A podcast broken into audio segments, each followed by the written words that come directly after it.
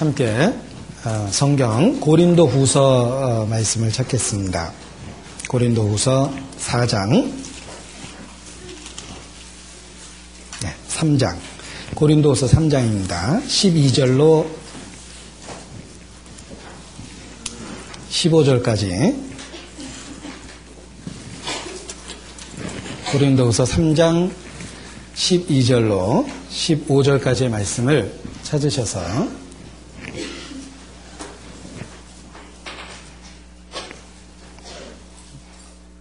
12절로 10,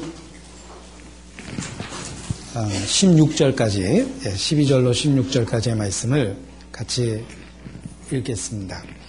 우리가 이 같은 소망이 있으므로 담대히 말하노니 우리는 모세가 이스라엘 자손들로 장차 없어질 것에 결국을 주목치 못하게 하려고 수건을 그 얼굴에 쓴 것 같이 아니하노라.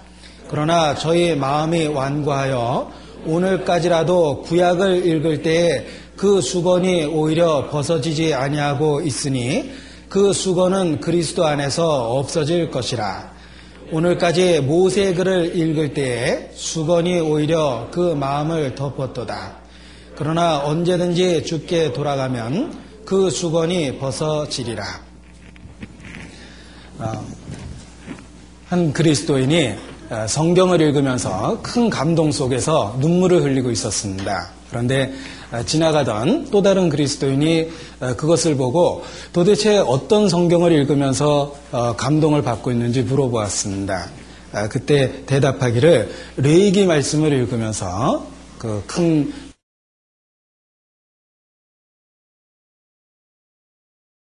으로 깜짝 놀랐대요. 왜냐하면 자기는 가장 그 힘들고 어렵게 읽었던 성경이고 그리고 늘 지루하다고만 생각했던 레이기 말씀을 그 그리스도인은 읽으면서 그 감동 속에서 눈물을 흘리고 있었기 때문입니다. 나는 읽고 그렇게 지루했는데 저 사람은 어떻게 그 성경을 그렇게 감동 깊게 읽을 수 있었을까? 아, 그렇게 큰 그 충격을 받았답니다. 사실 그렇습니다. 아마도 레이기 말씀이 가장 우리에게 육신적인 지루함을 주는 그 본문 중의 하나일 거라고 생각합니다. 아마도 하나님께서 인내력을 키우기 위해서 이런 말씀을 주셨나 보다라고 오해하는 분도 어, 계시리라 생각을 합니다. 아, 어떤 육신적인 흥미를 자아내기 어려운 그런 표현들로 이루어진 것이 사실입니다. 그래서 주로 이런 말씀은 불면증을 치료하는데 틀림없이 도움이 된다. 아, 이렇게 생각하시는 분도 있을지 모르겠습니다. 자, 그런데 혹 레이기를 읽고 감동을 받고 혹 레이기를 읽고 지루함을 느끼고 하는 차이가 도대체 어디에 있을까? 바로 그 본문 속에서 그리스도를 보고 느꼈느냐? 아, 이런 차이가 그 엄청난 그 차이를 만들어낸다고 생각합니다. 아, 모든 성경은 그리스도를 증가합니다. 레이기도 역시 그리스도를 가장 분명하고 또 설득력 있게 증가하는 본문 중의 하나입니다. 그래서 신약 성경에 신명기 다음으로 가장 많이 인용된 성경이 사실 레이기입니다. 그것은 그리스도를 증가하는 데 있어서 레이기의 말씀은 가장 호소력이 있고 설득력이 있기 때문에 그렇습니다. 그 레이기 말씀 속에서 그리스도를 발견할 때 그리스도를 믿는 모든 사람들은 큰 교훈을 얻고 감동을 얻을 수 있습니다. 우리는 성경을 통해서 예수 그리스도의 인격과 사역을 보게 됩니다. 구약 성경 속에는 그 그리스도의 인격과 사역이 감춰져 있습니다. 그리고 우리가 그리스도를 믿게 되고 그 안에 있을 때 비로소 구약 속에 감춰졌던 아, 그 구주에 대한 그 기록들을 하나씩 발견하게 됩니다. 레이기의 말씀이 그렇습니다. 레이기는 예수 그리스도에 대한 수없이 많은 그 상징과 예형과 모형으로 이루어져 있습니다. 우리가 그리스도를 중심에 붙잡고 다시 살펴보면 그 모든 본문이 바로 어, 우리가 믿고 있는 그 그리스도를 직접적으로 증가하고 있다는 것을 어, 깨닫게 됩니다. 오늘 이 레이기 말씀을 함께 배우게 됐다는 것에 대해서 어, 저는 개인적으로 큰 기쁨이고 또 어, 제게도 새로운 계기가 될 수 있는 그런 기회가 될 거라고 생각을 했습니다.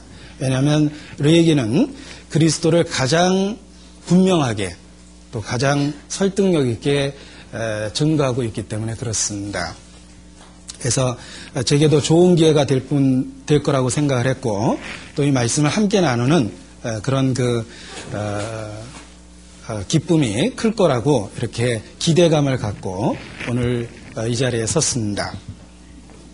이 레이기는 흔히 말하는 모세 오경 중에 한, 하나입니다. 모세 오경은 유대인에게 있어서는 토라라고 불려주며 어, 유대 신앙의 어떤 그 핵심과 같습니다. 유대인들은 모세에 대한 믿음이 절대적입니다. 그런데 그 모세가 기록한 다섯 권의 성경을 모세 오경이라 그러고 우리가 펜타튜크라고 이렇게 부릅니다. 근데 이 펜타튜크라는 말이 펜타라는 말은 다섯이라는 뜻을 갖고 있는 헬라어입니다. 우리가 펜타곤 그럼 미 국방성 건물이 오각형이기 때문에 펜타곤이라고 부르고 또 어, 빌딩의 제일 꼭대기를 펜트하우스, 펜터 펜티하우스가 아니라 아, 펜트하우스라고 그러죠. 아, 그 빌딩 제일 꼭대기를 보면 어, 이렇게 생겼습니다. 마지막 층이. 그래서 이게 오각형이기 때문에 이 제일 마지막 층을 펜트하우스라고 합니다. 근데 이 penta라는 말이 오라는 뜻이고 어, teuchos라는 말이 그 책이라는 뜻인데 결국은 Pentateuch라는 말은 다섯 권의 책들이라는 이런 그 합성어입니다. 어, 성경이 헬라어로 어, 번역되면서 어, 모든 사람이 읽을 수 있는 그런 그 언어로 온 세계에 전파될 수 있는 준비가 되었습니다. 구약 성경은 히브리어로 기록됐죠. 그런데 히브리어로 기록된 그 성경이 바로 당시에 가장 많은 사람들이 읽었 그 사용하는 헬라어로 번역됐다는 것. 그리고 어, 헬라어는 풍부한 어휘를 갖고 있었는데 그런 언어로 번역됐다는 것에 의해서 성경이 많은 사람들에게 읽혀질 수 있는 준비가 되었던 겁니다. 그래서 히브리어를 헬라어로 번역한 것을 70인 역이다 이렇게 부릅니다. 그것은 BC 3세기에 알렉산드리에서 유대인 70여 명의 학자에 의해서 헬라어로 번역됐다. 그래서 70인 역, 세트아긴트 이렇게 부릅니다. 그 70인 역을 그 번역했던 학자들이 이 모세의 다섯 권의 책을 펜타튜크라고 부르는 바람에 모세 오경이다 이렇게 더욱 알려지게 됐습니다. 그래서 유대인들은 토라라고 부르고 있고 그 의미는 어, 율법, 율법 책들 이런 그 의미를 갖고 있습니다. 그런데 이 모세 오경은 각각 별개로 기록됐다기보다는 서로 연관돼 있다라는 것을 알 수가 있는데 오늘 읽은 오늘 배울 이 레이기의 말씀도 어, 모세오경 그 서로 연결돼 있는 한 부분이라는 것을 알 수 있습니다. 왜냐하면 레기 1장 1절에 보면 같이 보시겠습니다. 여호와께서 회막에서 모세를 부르시고 그에게 일러 가라스되 이렇게 시작합니다. 아, 이 말씀은 출애굽기 제일 마지막 40장에는 성막이 완성되었다라는 이야기로 끝이 나고 있습니다. 그리고 레이기에는 바로 그 성막, 곧 회막에서 하나님이 모세를 부르셨다라고 이렇게 이어지고 있습니다. 결국은 출애굽기의 마지막 장면과 연결돼 있다라는 것을 알 수가 있습니다. 이 레기라는 그 책의 원래 이름은 와이크라였다라고 이야기하는데 그것이 바로 레이기의 첫 구절입니다. 의미는 그리고 그가 부르셨다 이런 뜻이라고 말합니다. 그러니까 레이기를 정확하게 번역하면 그리고 어, 여호와께서 회막에서 모세를 부르셨다 이런 의미입니다. 그래서 이 그리고라고 시작한 그것을 통해서도 출애굽기와 연결되어 있다는 것을 알 수 있습니다. 우리가 어떤 책의 서두를 그리고 이렇게 쓰는 경우는 없죠. 그러니까 결국은 모세오경이 서로 연결돼서 어떤 하나의 큰 메시지를 갖고 있다는 것을 이렇게 암시를 해준 거다라고 말할 수 있습니다. 어, 유인물을 보면 거기 모세 오경 각 권의 주제를 어, 정리를 해봤습니다. 창세기는 우주의 시작, 인류의 시작, 죄의 기원, 심판과 혼란, 심판과 혼란 그러면 구체적으로는 노아 심판, 홍수 사건을 의미하고 혼란 그러면 이제 바벨탑 사건을 생각할 수 있습니다. 그리고 하나님이 구속의 역사를 시작하는 아브라함을 선택하는 이스라엘 역사의 시작이 있습니다. 그래서 창세기에는 어, 인류와 죄의 시작에 대한 이야기가 있다라고 말할 수 있고 출애굽기는 어, 하나님의 구원의 역사의 시작입니다. 그리고 레이기는 그 하나님과의 교제가 있고 민수기는 그 신앙생활 중에 겪게 되는 방황과 시험 또 신명기는 하나님 말씀을 자세히 풀어서 설명했다라는 뜻입니다. 그래서 어, 약속의 땅에 들어가기 전에 그 하나님의 교훈을 총 정리하는 그런 내용으로 이루어져 있습니다. 결국은 모세오경 전체 주제를 살펴보면 그 내용이 서로 연결되어 있다는 것을 알 수 있고 또 그 주제들을 살펴볼 때 죄의 시작, 구속의 역사의 시작, 하나님의 구원의 역사, 하나님과의 교제, 신앙생활 가운데 갈등, 그리고 어, 말씀에 대한 설명, 뭐 이런 그 주제를 엮어보면은 모든 그리스도인이 신앙생활 가운데 경험하는 어떤 시간적인 사건, 어, 누구든지 경험할 수 있는 그런 사건에 대한 시간적 그 배열로 이루어져 있다는 것을 알 수 있습니다. 그래서 어, 하나님의 역사를 잘 이렇게 미니어처처럼 모세오경이 그 설명해주고 있다라고 말할 수 있습니다. 그리고 한 권의 책의 어, 모든 주제를 설명하신 것이 아니라 어, 서로 연결되어 있게 이렇게 만드셨습니다. 그것은 어, 하나님께서 성경 전체를 독립된 책으로 하나하나 쓰셨다기보다는 전체를 통해서 하나의 메시지를 만들어가는 그 기록하신 방법과 관련이 있습니다. 이 모세 오경도 부분적인 주제를 갖고 있고 서로 연결돼서 하나의 스토리를 만들어내고 있습니다. 마찬가지로 성경 66권 전체도 하나로 독립된 이야기를 갖고 있는 것이 아니라 서로 연결돼서 그 통일된 주제를 우리에게 설명해 주고 있습니다.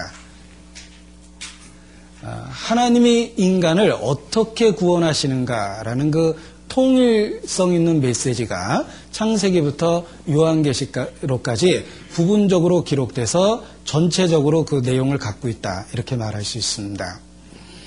아, 이것이 이제 하나님이 성경을 기록한 아, 방법입니다. 그래서 아, 흔히 용어 정의를 하면 점진적 계시다라는 이런 용어를 사용합니다. 점진적 계시란 하나님께서 시대에 따라서 또는 그 어, 떤 사람에게 부분적으로 메시지를 주시고 그것을 전체를 통해서 어, 그 뜻을 전달하신다. 그러니까 한꺼번에 모든 이야기를 하시는 것이 아니라 이렇게 부분적으로 점점 밝게 그 계시를 어, 반복성 있게 더 분명하게 주시고 있다라는 것을 점진적 계시라고 그러는데 어, 성경에 기록된 그 방법 자체가 점진적 계시라는 것을 알 수 있습니다. 그리고 그 완성은 예수 그리스도죠. 그래서 어, 예적부터 여러 부분과 여러 모양으로 말씀하신 그 하나님께서 마지막에 아들로서 말씀하셨으니 라는 히브리서 1장의 표현처럼 어, 부분적으로 기록된 말씀을 통해서 어, 예수 그리스도를 어, 그 전체적으로 증거하고 있다 이렇게 말할 수 있습니다. 아, 이것은 그 하나님의 어떤 그 섭리 중의 하나라고 생각합니다. 성경이 그와 같이 부분적인 기록을 통해서 전체를 이루 그 조화를 이루도록 이렇게 하셨습니다. 마찬가지로 교회도 어, 여러 지체들에 의해서 여러 다양한 모양의 지체들로 인해서 전체적인 균형을 갖도록 이렇게 하셨습니다. 그것이 이제 우리가 서로 협력해서 통일된 어떤 하나의 일을 해야 된다는 것을 성경이 형성되는 방법을 통해서도 나타내고 있다. 이렇게 말할 수 있습니다. 자, 모세오경을 누가 기록했는가라고 물어보면 우문이 될 겁니다. 왜냐하면 모세가 기록했다고 답이 거기 써 있죠. 아, 그런데 에, 그 모세가 이 모세 오경을 기록하게 된 것은 이제 하나님으로부터 특별한 부르심을 받았고 또 오랫동안의 준비 기간을 거쳐서 어, 기록할 수 있는 그런 그 어, 훈련이라는 과정을 겪었다 이렇게 말할 수 있습니다. 어, 모세는 하나님의 사람으로 어, 부름을 얻기 위해서 오랜 그 훈련의 과정을 겪었습니다. 모세의 생애를 어, 그 분석했을 때 모세의 생애를 세 단계로 나눠 볼 수가 있죠. 자, 모세는 120세를 살았습니다. 120세를 산 모세가 40세까지는 애굽의 왕자였습니다. 그리고 40세부터 80세까지는 광야의 목동이었죠. 그리고 80세부터 120세까지는 하나님께 쓰임을 받았던 그 어, 선지자로서 어, 부름을 받고 쓰임을 받았던 시기입니다. 자, 우리 생각에는 보십시오. 우리 생각에는 애굽의 왕자였을 때 쓰실 때가 제일 좋았을 거다라고 이렇게 혹 생각을 할 겁니다. 모세 개인적으로는 이때가 전성시대였거든요. 그런데 하나님은 그때 쓰시지 않고 그를 광야에서 오랫동안 훈련해서 모세 80세 되던 해부터 쓰셨습니다. 우리가 하나님 앞에 각각 부름을 입는 시기가 다를 수 있다. 이렇게 말할 수 있습니다. 내가 생각하기에는 이때가 제일 좋은 것 같다라고 생각해도 하나님은 아니다라고 하실 수 있습니다. 하나님은 자기 계획에 의해서 또 그 지혜에 의해서 우리를 각각 부르는 시기가 다르다고 생각을 합니다. 모세도 그러했습니다. 모세가 하나님께 40여 년 선지자로서 쓰임을 받기 위해서 80년을 훈련이라는 과정을 겪었다는 것을 알 수 있습니다. 가장 높아진 시기도 있었고 가장 낮아진 시기도 있었습니다. 이런 그 훈련을 겪으면서 하나님의 사람으로 준비되었다. 그리고 모세오경을 기록할 수 있었다라고 말할 수 있습니다. 아, 사도행전 말씀 7장 찾아보겠습니다. 사도행전 7장입니다.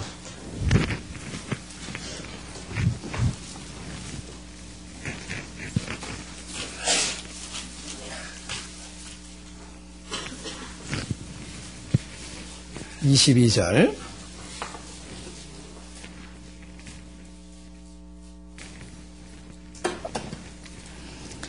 모세가 애굽 사람의 학수를 다 배워 그 말과 행사가 능하더라.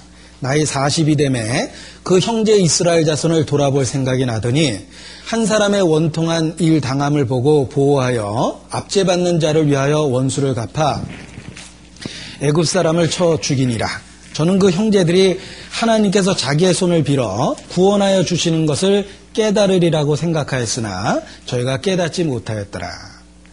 30절 40년이 참에 천사가 시내산 광야 가시나무 떨기 불꽃 가운데서 그에게 보이거늘 그러니까 그로부터 40년 뒤에 비로소 불러서 사용하셨던 겁니다. 근데 25절 보면 아, 저는 그 형제들이 하나님께서 자기의 손을 빌어 구원하여 주시는 것을 깨달으리라고 생각하였으나 왜 모세가 이렇게 생각했을까?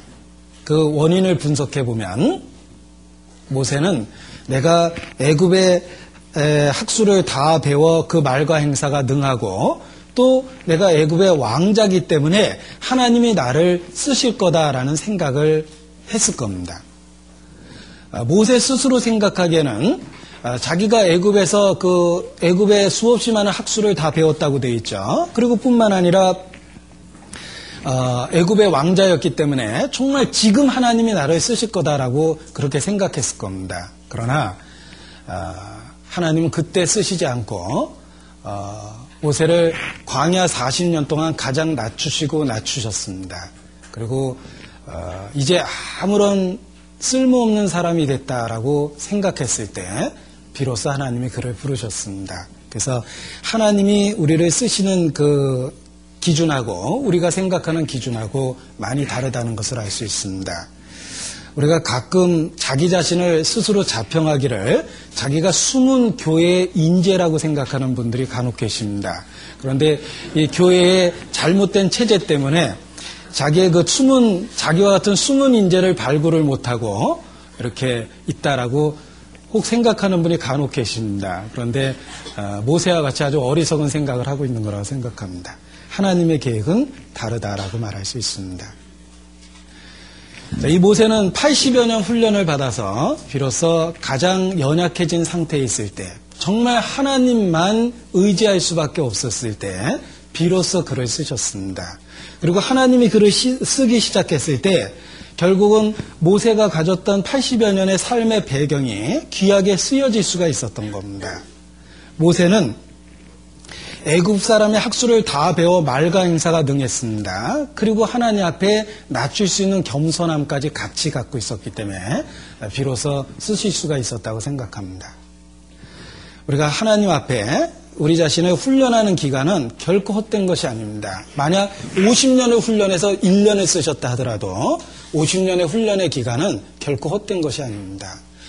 우리가 의사가 되기 위해서 오랜 그 학교 다닐 때는 의대 다니는 친구가 제일 불쌍했습니다. 가방이 제일 두껍거든요. 그리고 남들보다 학비도 많이 내야 되고 남들보다 공부도 오래 해야 됐습니다. 그러나 그런 그 투자를 할 만하죠. 왜냐하면 한 사람의 생명을 다루니까 그 정도 배워야 될 그 노력과 시간을 투자할 가치가 있는 겁니다. 생명을 다루는 사람이니까. 하물며 우리가 하나님의 역사 가운데서 쓰임을 받기 위해서 정말 50년을 훈련을 받아서 1년 딱 쓰임을 받았다 하더라도 1년의 쓰임을 위해서 50년 훈련 받을 필요가 있는 겁니다. 그래서 어, 하나님 앞에 정말 자기 자신을 끊임없이 그 훈련이라는 과정 속에 두고 어, 하나님의 어떤 부르시는 시기를 기다리는 것이 어, 진정한 그 하나님의 앞에 믿음을 갖고 있는 모습이다라고 말할 수 있습니다. 이 모세가 그러했습니다. 이 모세는 어, 하나님 앞에 80여 년의 준비 기간을 통해서 어, 나머지 생애를 하나님 앞에 쓰임을 받을 수 있게 되었던 겁니다. 그리고 하나님이 그를 쓰시기 시작했을 때 결국은 그가 갖고 있는 삶의 모든 배경이 그 사역에 도움이 됐습니다. 바울도 마찬가지죠. 그는 대적자였지만 하나님께 쓰임이 되기 시작했을 때 바울은 가말리엘 문화에서 어, 율법에 능한 학자였습니다. 그의 그 어, 풍부한 성경적인 지식이 어, 하나님의 역사 가운데 쓰임이 될 수 있었습니다. 또한 바, 어, 바울은 길리기아 다서 출신으로 나면서부터 로마 시민권이 있었습니다. 따라서 대로마 제국에서 시민권이 있는 바울은 자유롭게 여행이 가능하고 어, 전도 여행을 평생을 다닐 수가 있었던 겁니다. 신분상의 보호를 받고 있었거든요. 이런 그 여러 가지 삶의 배경이 정말 하나님께 드릴 때 하나님이 귀하게 쓰시는 때가 있다. 이렇게 말할 수 있습니다. 어, 우리가 교회 역사를 살펴보면 하나님은 많은 사람들을 다양하게 쓰셨습니다. 그리고 어, 위로가 되는 것은 어떤 특별한 사람을 쓰셨다기보다는 지극히 평범한 사람을 쓰신 사례가 아주 많습니다. 예를 들면 D.L. 무디는 초등학교도 못 나왔다. 그러나 하나님이 그 시대에 그를 크게 쓰셨습니다. 그리고 우리 시대 아이언사이드라는 그 무디 기념교회 목사였던 분은 중학교를 중퇴했지만 어, 하나님이 그분을 또한 귀하게 쓰기도 하셨습니다. 하나님은 우리가 갖고 있는 어떤 상태가 아, 좋지 않은 것처럼 보여도 그의 깨끗한 상태, 충성된 마음을 보고 그를 귀하게 사용하기도 하십니다. 그러나 우리가 주의해야 될 것이 있습니다. 하나님은 그 사람들이 배우지 못했고 무식했기 때문에 쓴 건 아니라는 겁니다. 착각할 수가 있다라는 거죠. 하나님은 그 어, 학식이 없는 사람도 쓰십니다. 무식한 사람도 쓰십니다. 같은 말이죠? 네. 어휘력의 한계입니다. 그런데 아무튼 어, 그 무식한 사람도 쓰시지만 중요한 것은 무식해서 쓴 게 아니라는 거예요. 그래서 결코 어, 우리가 훈련되지 않은 상태를 자랑할 수는 없다라는 겁니다. 그들은 무식해도 순전하고 충성됐기 때문에 쓰셨습니다. 그리고 사실 하나님이 쓰기 시작했을 때 그들은 더 이상 무식하지 않았습니다.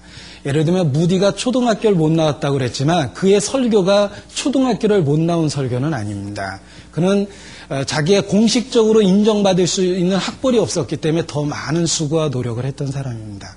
아이언사이드는 중학교를 못 나왔다고 얘기했지만 누구든지 그분을 박사라고 불렀습니다. 왜냐하면 그 사람의 실제의 지식이 그 어느 박사보다도 풍부했기 때문에 아이언사이드 박사라고 다 부릅니다. 그것은 어, 그들의 시작할 때는 어, 그들의 지식도 없고 작게 시작했지만 충성되고 순전했기 때문에 결국 하나님이 그들을 어, 그 가르치면서 성숙시키면서 성장시키면서 쓰셨다라는 것을 알 수가 있습니다. 그래서 우리 자신도 하나님이 우리를 여러 가지로 부르시, 부르시는데 어, 그 우리 자신을 훈련시키고 준비할 어, 필요가 있는 겁니다. 어, 레이기 1장 다시 보겠습니다. 레이기 1장.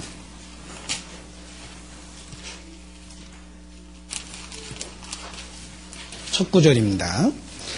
여호와께서 회막에서 모세를 부르시고 그에게 일러 가라스되. 자, 하나님께서 회막에서 부르셨다라는 것은 아주 의미가 있습니다. 왜냐하면 출애굽에 보면 하나님이 이스라엘에게 산에서 말씀하셨을 때 광경을 생각해 보십시오. 하나님이 시내 산에서 이스라엘 백성들을 소집해서 3일 후에 나타날 거라고 예고하시며 이스라엘을 소집하시고 그들에게 이제 직접 말씀을 하셨습니다.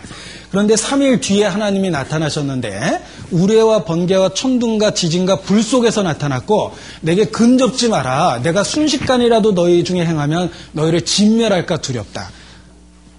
가까이 오지 말라고 엄하게 경고하시면서 나타나셨습니다. 자, 그 산에서 가까이 오지 말라라고 엄하게 말씀하신 그 하나님이 회막에서 모세를 부르시고 이스라엘에게 말씀하기 시작하셨습니다. 이 모습은 아주 대조되고 있다는 겁니다. 우리가 하나님을 어떻게 만나야 되는지를 가르쳐 주고 있습니다. 산에서 하나님을 만날 수는 없죠? 가까이 오지도 말라고 그랬습니다. 그 산에서 율법을 주셨거든요. 우리는 율법을 통해서는 하나님 근처에도 못 갑니다. 그런데 어떻게 하나님께 가까이 나갈 수 있냐면 지금도 하나님은 회막에서 부르십니다. 바로 희생 제물이 있는 곳에서 이스라엘 사람들을 부르고 있습니다. 그래서 우리 시대에는 그 회막이 예수 그리스도 그 자신이라고 말할 수 있습니다. 예수께서 성전된 자기 육체를 가리켜 말씀하신 것이라 라고 이렇게 표현하신 것처럼 우리 시대의 회막은 예수 그리스도 자신입니다. 따라서 우리가 하나님께 부름을 입고 또 하나님의 음성을 들을 수 있는 장소는 이 시대에는 회막이었고 우리 시대에는 그리스도 안에서다 이렇게 말할 수 있습니다. 그래서 어, 우리가 하나님을 만날 수 있는 장소가 바로 그리스도 안에서라는 것을 어, 스스로 어, 일깨울 필요가 있습니다. 저는 성경에서 제일 좋아하는 그 표현이 주 안에서라는 말입니다. 그래서 인천에 가보면 주안이라는 그 시가 있는데 괜히 막 가슴이 진짜 설레요. 그래서 어, 제가 은퇴하면 주안에서 살아야 되겠다. 생각도 해봤습니다. 이제 처음에 구원받을 때는 죄 있는 자들아 이리로 오라 그랬기 때문에 어, 전라도에 있는 이리에 가서 살까 그랬는데 구원받은 이후에는 아, 주안이 낫겠다 이렇게 생각을 했습니다. 자, 그런데 이 주안이라는 게 바로 회막이에요. 그리스도 안에서 우리를 부르시는 겁니다. 희생제물이 있죠? 십자가가 있는 곳이죠? 그리스도의 피가 있는 곳입니다.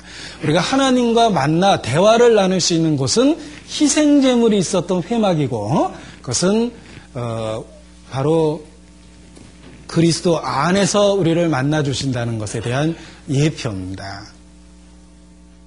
우리가 하나님과 친밀한 사귐을 유지할 수 있는 것은 항상 주 아닙니다. 그리스도 안에서. 그래서 어, 이 회막에서 가까이 부르신 모습 속에서 우리가 십자가의 의미를 더 깨달을 수 있습니다. 예수께서 그 상상수훈을 주시는 모습을 마음에 상상해 보십시오. 예수님이 산에 앉아 계시고 제자들이 가까이 나오고 많은 사람들이 모여 있습니다.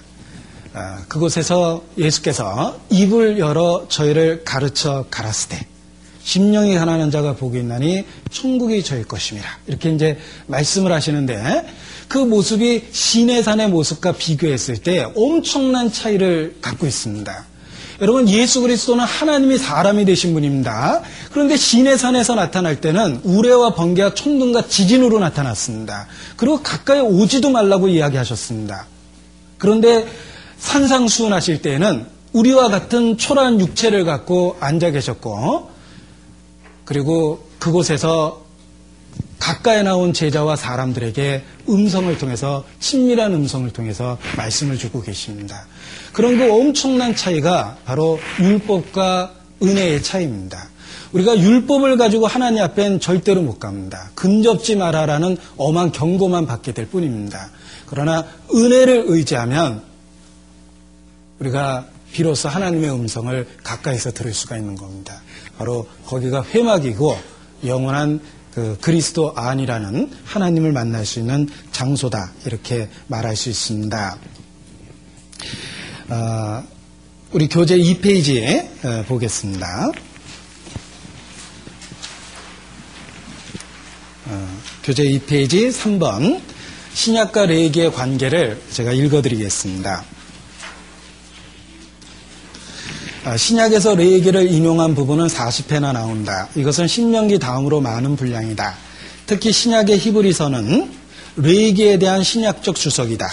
히브리서는 복음과 그리스도를 모형, 상징, 그림자, 표상으로 제시해 준 레이기에 대한 주석서와 같다. 히브리서는 레이기에서 복음과 그리스도에 대해 모형과 상징으로 비유하던 것을 명확하게 드러내어 밝히고 있다.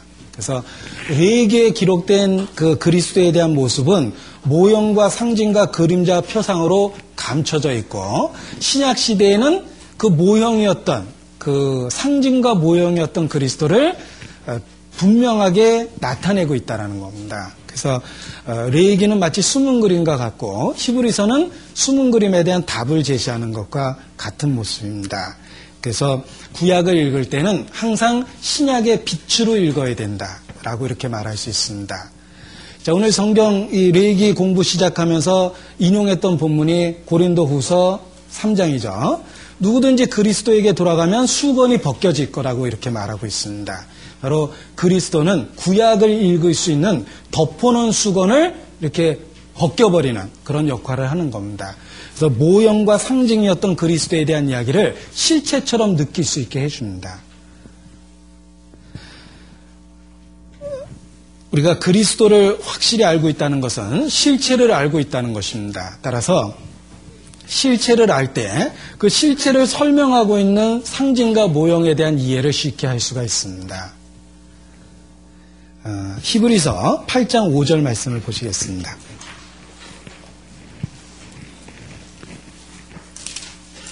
히브리서 8장 5절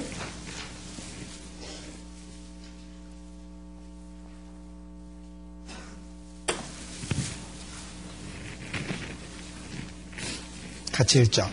저희가 섬기는 것은 하늘에 있는 것의 모형과 그림자라. 모세가 장막을 지으려 할 때 지시하심을 얻은가 같으니 가라스대 삼가 모든 것을 산에서 내게 보이던 본을 쫓아 지으라 하셨느니라. 자, 하늘에 있는 것의 모형과 그림자가 어, 구약 시대 여러 제사의 모습 또는 상징적인 사물들의 모습으로 나타납니다. 그리고 하늘에 있는 실체는 그리스도 자신이셨습니다. 그래서 어, 구약 시대의 여러 절기와 또는 어, 씻고 어, 정하고 부정한 것을 구별하는 것, 또 어떤 날들을 구별한 의식들은 장래일의 그림자고 실체는 바로 예수 그리스도 자신이라라고 성경은 설명하고 있는데 우리가 어, 그리스도라는 실체를 붙잡으면 바로 레이기서에 있는 많은 모형과 상징과 그림자와 표상에 대한 이해력을 갖게 된다는 것입니다. 그래서 어, 예수 그리스도를 통해서 레이기에 기록된 많은 수수께끼 같은 이야기의 답을 찾아낼 수 있다라고 말할 수 있습니다. 그래서 어, 많이 쓰는 표어인데 그 제가 개인적으로 아주 좋아하는 표어입니다. 무슨 교회당 벽에 보면 이런 거 많이 써 있습니다.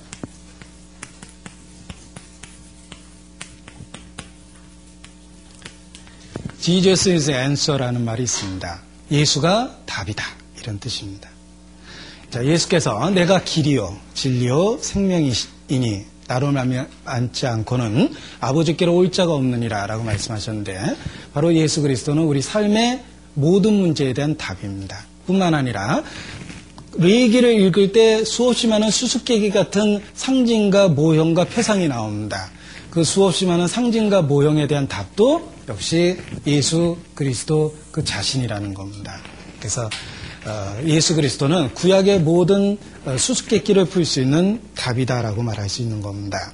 따라서 어, 예수 그리스도의 인격 또 예수 그리스도의 사역 우리가 믿고 있는 것이 사실 그 두 가지인데 그 그리스도의 인격과 사역과 관련해서 레이기에 있는 글들을 읽어보면 비로소 그 말이 무슨 의미인지 명확하게 깨닫기 시작하는 겁니다.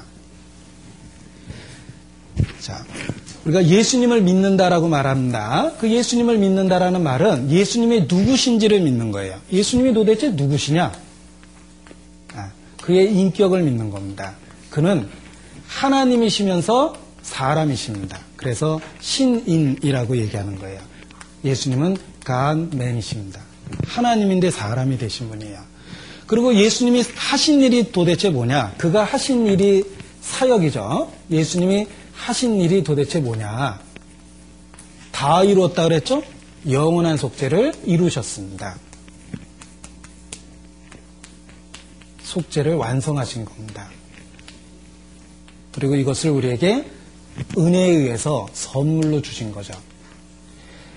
우리가 아, 예수님에 대한 믿음을 구체적으로 분석하면 예수 그리스도 그는 세상에 오시는 하나님의 아들입니다. 다른 말로 하면 하나님이 사람이 되신 임마누엘이에요. 그런데 그 예수님의 무엇을 믿는 것인가? 그가 우리를 위해서 십자가에서 죽고 부활하심으로 영원한 속죄를 이루셨습니다. 우리에게 선물로 주셨습니다. 그래서 예수 그리스도를 믿는다라고 이야기했을 때 그 믿음의 내용이 그리스도의 인격과 사역이다라는 그런 어려운 표현을 쓰는 겁니다. 예수님이 하나님이신데 그분이 우리를 위해서 영원한 속죄를 이루셨다라는 겁니다. 이제 이것이 예수 그리스도를 믿는 내용이고 이러한 내용들이 레기서의 여러 제사 그 다섯 개의 제사가 있죠.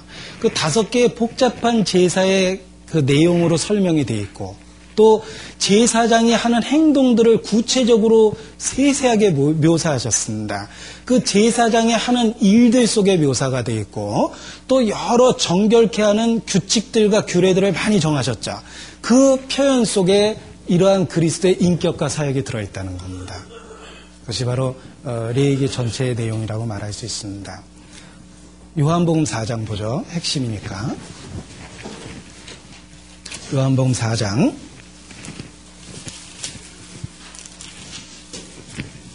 10절 자, 사마리아 여자에게 예수께서 하신 말씀입니다. 예수께서 대답하여 가라스되 내가 만일 하나님의 선물과 또 내게 물 좀 달라 하는 이가 누구인 줄 알았더라면 내가 그에게 구하였을 것이요 그가 생수를 내게 주었으리라. 자 여기 두 가지를 알았어야 된다고 얘기하죠. 그러면 믿음을 갖게 됐을 거라고 얘기합니다. 그 두 가지가 무엇이냐면 하나님의 선물이 뭔 줄 알아야 되고 또 하나는 내게 물 좀 달라는 이가 누구인 줄 알았더라면 바로 예수님 지금 대화를 나누고 있는 그 예수님이 누구인 줄 알았더라면 내가 그에게 구하였을 것이다. 자 보십시오. 바로 이 두 가지 내용이죠. 내게 물 좀 달라는 이가 누구인 줄 알았더라면 그분은 독생자 하나님이 사람이 되신 분이죠. 그리고 하나님의 선물이 무엇인 줄 알았더라면 하나님의 선물이 무엇입니까? 바로 그가 죽음과 부활을 통해서 우리를 위해서 하신 일입니다. 여호와께서 인생에게 행하신 그 기이한 일을 인하여 그를 찬양할지어다.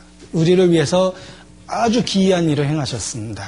바로 영원한 속죄를 이루셨습니다.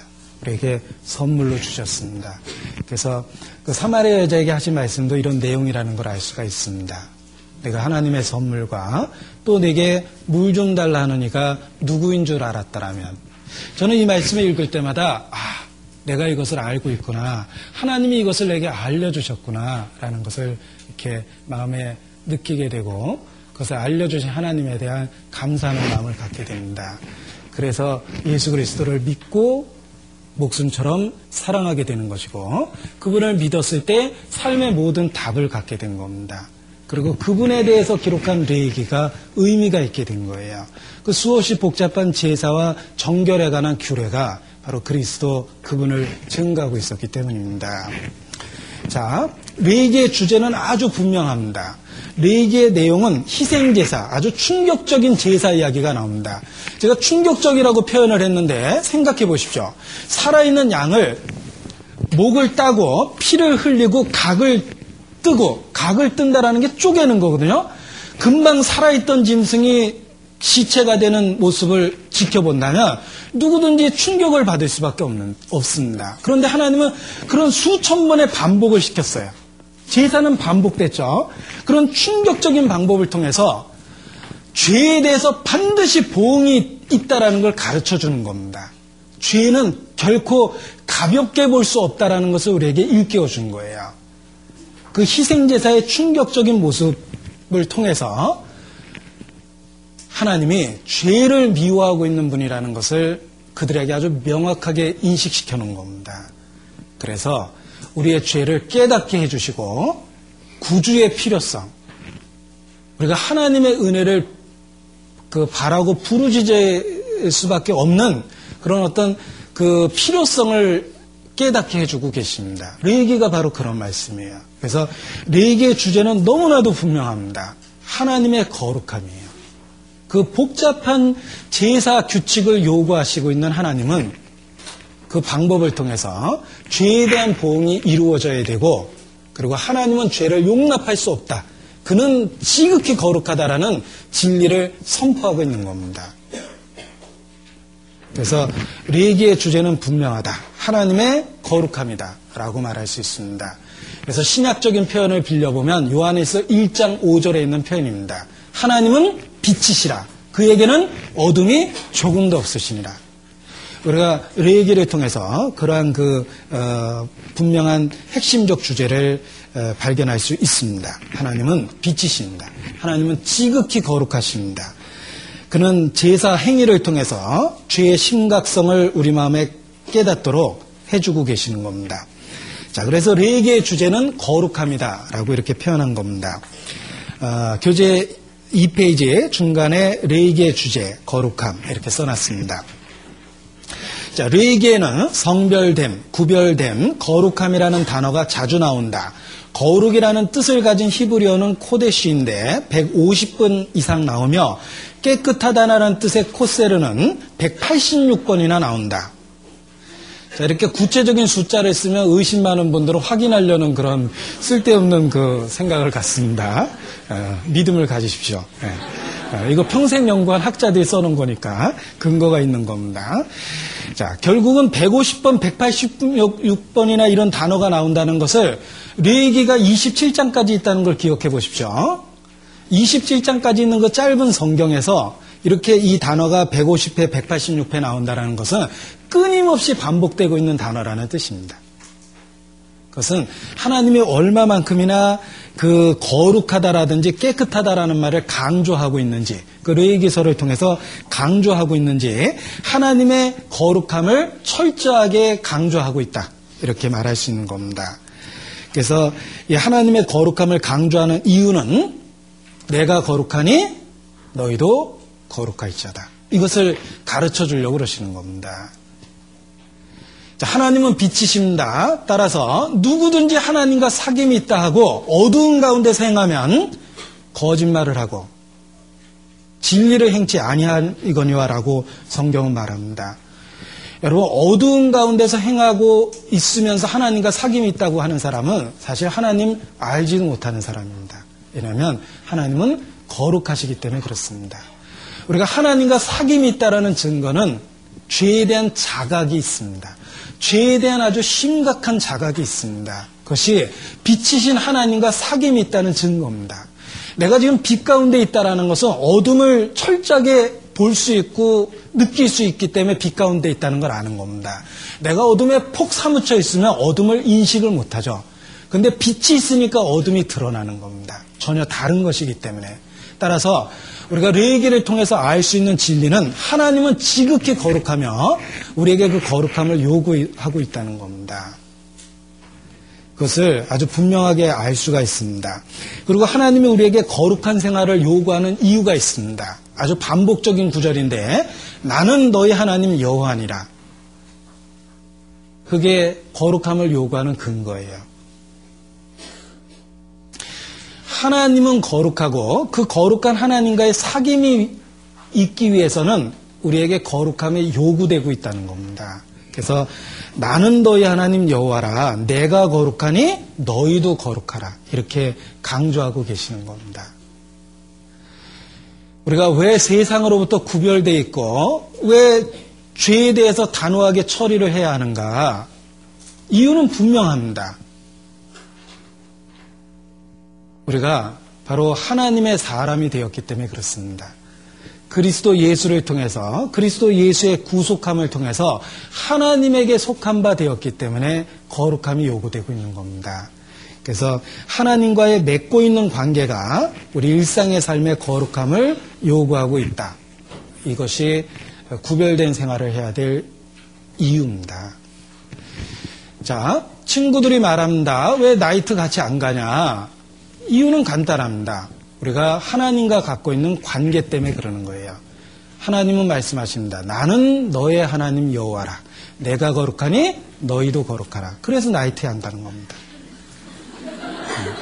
그게 답이에요, 사실은.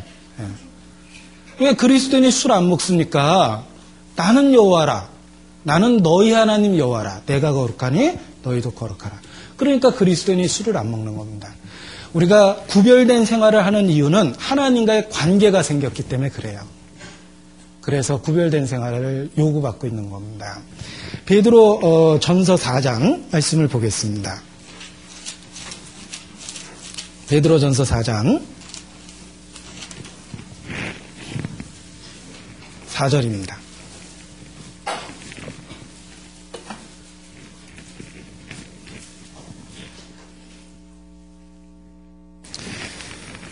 베드로전서 4장 4절 이러므로 너희가 저희와 함께 그런 극한 방탕에 다름질하지 아니하는 것을 저희가 이상히 여겨 비방하나 저희가 산자와 죽은 자 심판하기를 예비하신 자에게 직구하리라.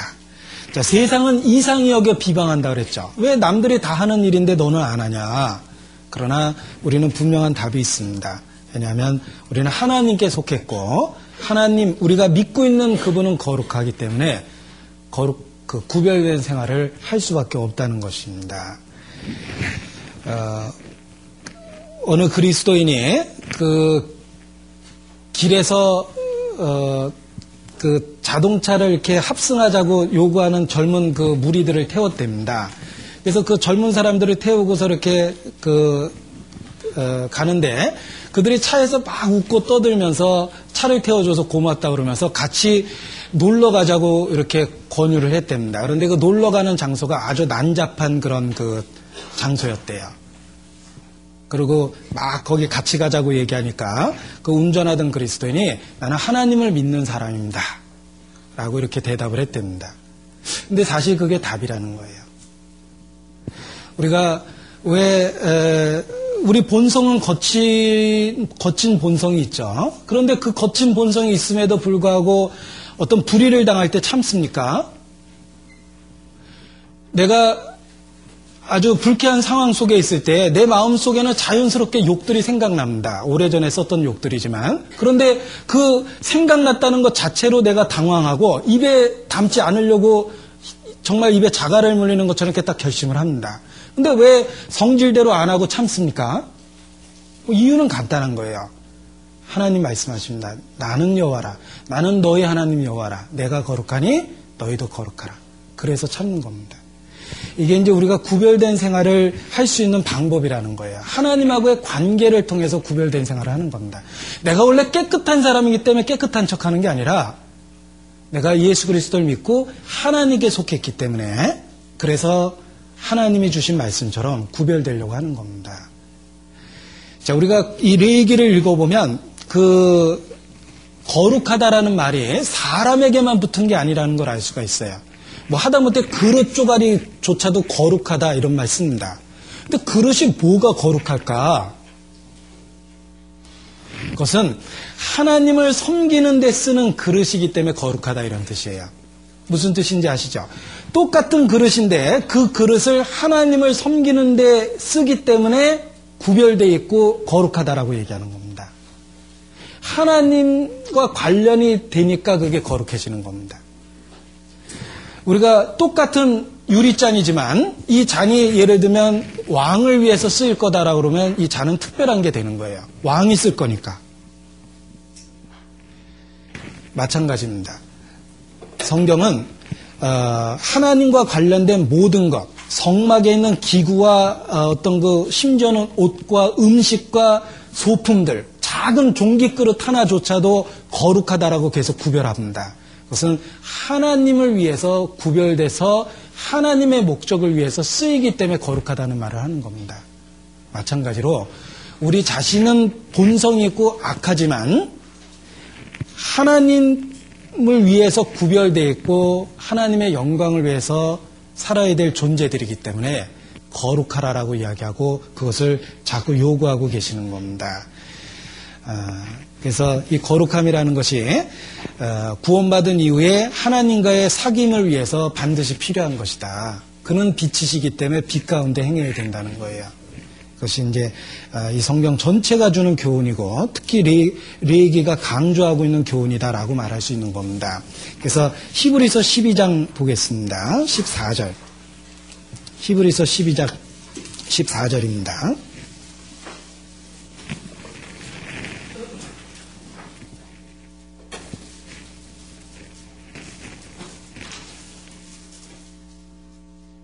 같이 읽죠. 모든 사람으로 더불어 화평함과 거룩함을 쫓으라. 이것이 없이는 아무도 주를 보지 못하리라. 예. 자, 모든 사람과의 화평함. 이것은 이제 누구를 미워하고 마음의 분노를 붓고 어, 이런 그 죄를 품으면 하나님과의 교제가 단절이 됩니다. 그리고 뿐만 아니라 거룩함을 쫓으라 그랬죠. 이것이 없이는 거룩함이 없이는 아무도 주를 보지 못하리라라고 말씀하셨습니다. 그래서 어, 구원받은 이후에 하나님은 구별된 생활, 아, 따로 떼어놓은 구별된 생활을 요구하고 있다. 그리고 그리스도인에게 속한 모든 것들에 대해서 구별함을 요구하고 계시다. 왜냐하면 성막에서 쓰는 그릇들, 심지어는 입는 옷들, 여러 도구들, 소품들, 조차도 다 거룩하게 구별한다라는 말씀이 있기 때문에 결국은 우리가 하나님을 위해서 구별된다라는 것은 일상에 소소해 보이는 모든 일들까지 다 구별돼 있어야 된다 이런 뜻입니다. 그래서 어, 우리 삶 자체가 세상과 다른 기준에 의해서 살아야 될 것을 이렇게 말씀하고 계십니다. 고린도후서 6장입니다. 고린도후서 6장 17절.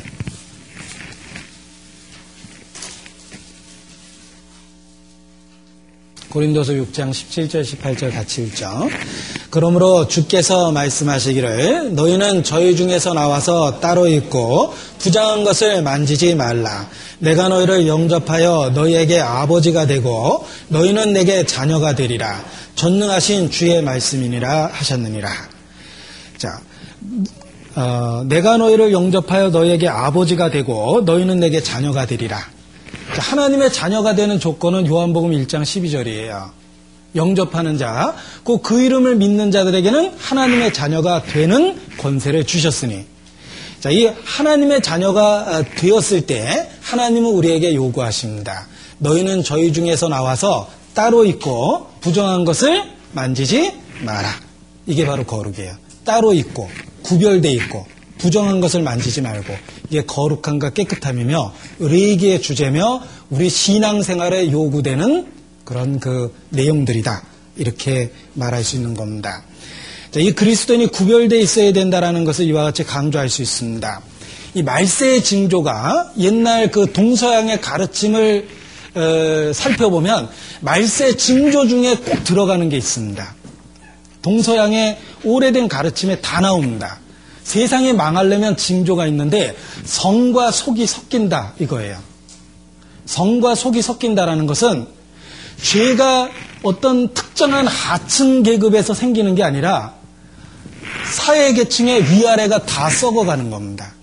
그게 이제 사회가 망할 징조 중의 하나예요.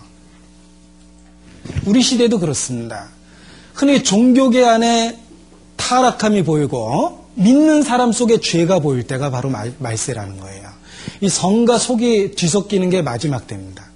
그런데 불행하게도 그리스도인, 예수 그리스도를 부르는 그 그리스도인들의 삶 속에 성과 속이 뒤섞입니다.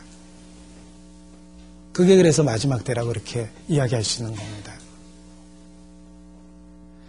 우리 마음을 이렇게 들여다보면 성과 속이 섞여 있습니다. 그래서 정말 말세에 고통하는 때가 이르리니 바로 우리 시대가 그렇다라고 이렇게 얘기할 수 있는 겁니다. 미가서 보겠습니다. 미가서.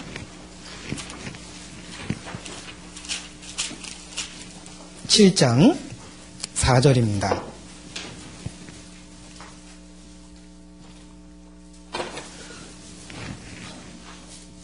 미가서 7장 4절. 그들의 가장 선한 자라도 가시 같고 가장 정직한 자라도 찔레 울타리보다 더하도다. 예. 그나마 낫다고 하는 구별된 사람들조차도 하나님 보기에는 형편없다. 이런 뜻이죠. 에레미야 23장입니다.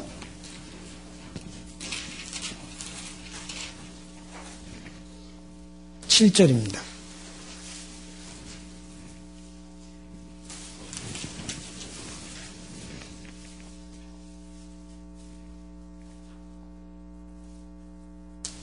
에레미야 23장 어, 7절이 아니라 11절입니다. 11절 같이 읽죠. 여호와께서도 말씀하시되 선지자와 제사장이 다 사특한지라 내가 내 집에서도 그들의 악을 발견하였노라. 자, 이것이 마지막 때입니다. 그리스도인이 더 이상 구별된 생활을 안 할 때, 그게 이제 세상을 끝내실 수밖에 없는 때다. 이렇게 말할 수 있습니다. 그래서 어, 죄가 우리 안에 들어오지 않도록 우리가 살아있는 한 주의를 기울이고 하나님이 아주 세세하게 명하신 내얘기 말씀은 우리의 일상의 모든 구체적인 삶 하나하나가 구별되어 있어야 된다는 것을 끊임없이 가르쳐 주고 있는 겁니다. 자, 3페이지 보겠습니다. 레이의 구조입니다.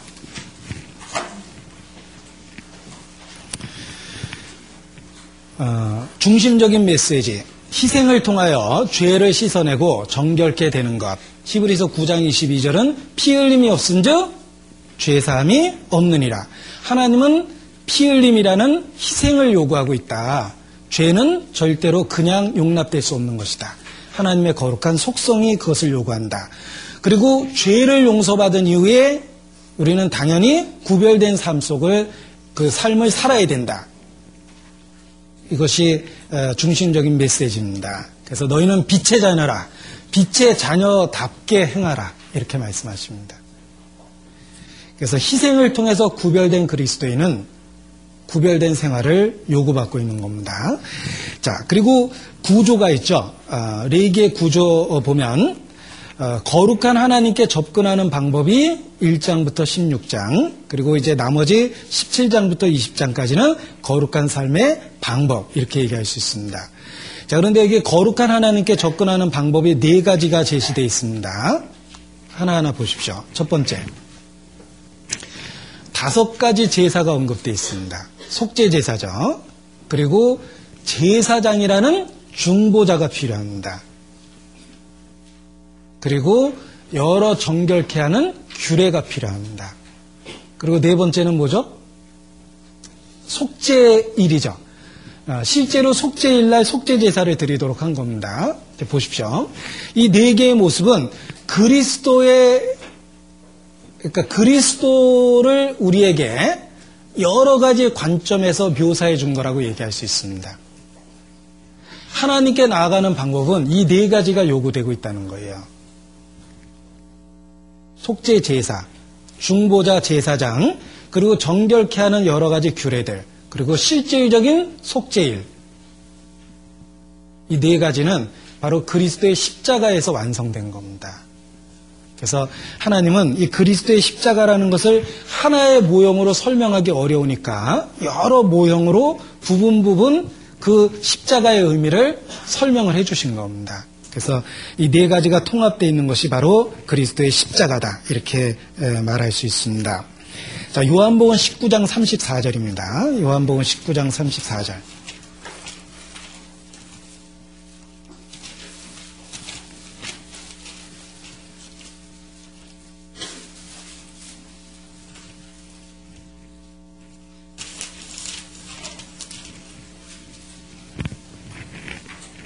같이 읽죠. 그중 한 군병이 창으로 옆구리를 찌르니 곧 피와 물이 나오더라. 자, 그리스도께서 십자가에 못 박히셨을 때 한 군병이 어, 예수님의 옆구리를 찔렀습니다. 그때 피와 물이 나왔습니다. 자, 의사들은 설명합니다. 어, 이 피와 물이 나왔다라는 것은 완전한 죽음에 이르는 상태다라고 이렇게 이제 의학적인 설명을 붙입니다. 아마도 읽어보신 기억이 있을 겁니다. 그러나 오늘 제가 설명드리고 싶은 것은 그런 의학적인 완전한 죽음에 이른 상태, 뭐 큰 고통 속에서 죽음에 이른 상태를 설명하고자 하진 않습니다. 제가 오늘 드리고 싶은 것은 여기에 들어있는 의미를 생각해 보고 싶습니다. 자, 피는 육체의 생명은 피에 있다고 그랬죠? 속죄를 위해서 흘려진 것이 피입니다. 그렇다면 물은 무엇인가? 물은 깨끗게 한다라는 뜻이죠. 그래서 예배소서 5장 26절에 보면 물로 씻은가 같이 말씀으로 깨끗하게 하사라고 되어 있습니다. 그 속죄와 새 생명이라고 말할 수 있습니다. 예수 그리스도의 십자가는 속죄에만 유효한 게 아닙니다. 우리는 불행하게도 여기에 머물러 있어요. 죄사함에 대한 교리는 확실하게 믿습니다. 그러나 그리스도의 십자가는 죄사함으로 끝난 게 아닙니다. 새 생명이죠. 우리 안에 변화를 주시고 생명을 주신다는 약속이 있는 겁니다. 바로 피와 물이 나왔습니다. 십자가는 우리의 모든 죄를 다 씻겨줄 뿐만 아니라 실질적으로 죄로부터 벗어날 수 있는 능력을 주기도 합니다.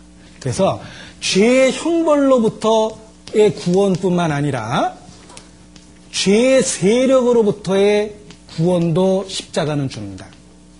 죄를 안 지을 수 있도록 죄에 대한 저항력과 극복력을 주시는 거예요. 정말 그리스도인이 됐다는 증거는 속죄에 대한 문답을 통해서는 잘 모릅니다. 삶의 실질적인 변화죠. 그것이 새 생명을 갖고 있다는 증거입니다.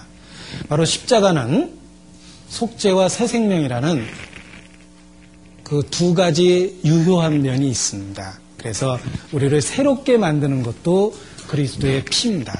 새 생명입니다. 어, 레이기가 그와 같은 구조로 이루어져 있어요. 레이기는 하나님께 어떻게 나아갈 수 있겠는가? 희생, 피가 있어야 된다. 그걸로 끝나는 게 아니죠. 그 하나님과의 사귐을 유지하는 구별된 거룩한 생활에 대한 방법이 있다는 거예요. 그래서 우리 신앙생활이 그대로 요약되어 있는 겁니다. 일단 확실히 죄사함을 받아야 되죠. 그리고 죄사함을 받았다면 구별된 생활을 하고 살아야 되는 겁니다. 바로 어, 십자가는 죄의 세력으로부터 지금도 우리를 건지고 은밀한 유혹에 대해서 거절할 수 있는 마음을 우리에게 주시기 때문에 그렇습니다. 그게 십자가의 효력이에요. 우리가 죄에 거하겠느냐? 그럴 수 없느니라. 라는 그 어, 마음에 나오는 음성이 바로 그리스도의 죽음으로부터 나오는 겁니다. 그가 찔림은 우리의 허물로 인하며 그가 상함은 우리의 죄악을 인함이라. 자, 이 말씀을 주어를 바꿔보면 영어로 태를 바꾼다 그러죠. 어, 우리의 허물이 그를 찔렀고 우리의 죄가 그를 상하게 했다. 이렇게 이제 태를 바꾸면 문장이 그렇게 바뀝니다. 우리가 죄를 지을 때마다 그리스도를 향해서 발길질을 하고 주먹을 날리고 있다는 것을 기억하셔야 돼요. 우리의 죄가 예수님을 찔렀다는 걸 기억해 보십시오. 우리가 그 죄를 계속해서 반복적으로 현재형으로 짓고 있다는 것은 지금도 그리스도를 향해서 주먹을 날리고 있는 겁니다. 그 생각을 할 때 십자가가 어, 죄를 막아줄 수가 있는 겁니다. 그래서 이 레이기가 바로 이런 구조를 갖고 있다는 것을 명심할 필요가 있어요. 하나님께 나아가는 방법은 피죠. 그리고 구별된 생활이 요구되고 있다는 겁니다. 이 레이기 전체의 구조를 보면 더 명확하게 알 수가 있습니다. 보시죠. 한 장 넘겨보면. 거기 레이기서를 요약한 말씀이 있습니다. 자, 교제의 근거는 희생이다. 바로 피입니다. 속죄죠. 4페이지입니다. 그리고 어, 속죄받은 이후에 하나님과의 동행, 하나님과 함께 살아가는 삶이 분리되어 있는 삶이에요. 이게 거룩입니다. 그래서 어, 그 레이기 전체의 구조가 바로 어, 희생과 분리라는 구조를 갖고 있다. 아, 희생을 통해서 하나님께 나아가고 하나님과의 사귐을 위해서 세상으로부터 구별되어 있어야 된다는 거예요. 그것이 이제 전체의 내용입니다. 어, 여기 그 4페이지 요약해 놓은 부분을 보면 교제의 근거인 희생 그랬습니다. 우리가 그 영어로 보면 the ground of fellowship이라고 돼 있죠. 이 ground라는 게 우리가 서 있는 토대예요. 우리는 그리스도의 십자가 위에 서 있습니다. 그게 하나님 앞에 서 있을 수 있는 유일한 근거입니다. 우리가 자기 공로라는 근거 위에 서 있으면은 그야말로 집을 모래 위에 지은 사람하고 똑같습니다. 바람이 불고 창수가 나면 무너져 버리죠. 그러나 우리의 그라운드는 그리스도의 십자가예요. 바람이 불고 창수가 나도 흔들리지 않습니다. 집을 그 바위에 지었기 때문에 그렇습니다. 반석 위에 지었기 때문에 그렇습니다. 그 반석이 바로 그리스도의 희생이에요. 우리는 그리스도의 희생을 의지해서 하나님 앞에 딱 선 겁니다.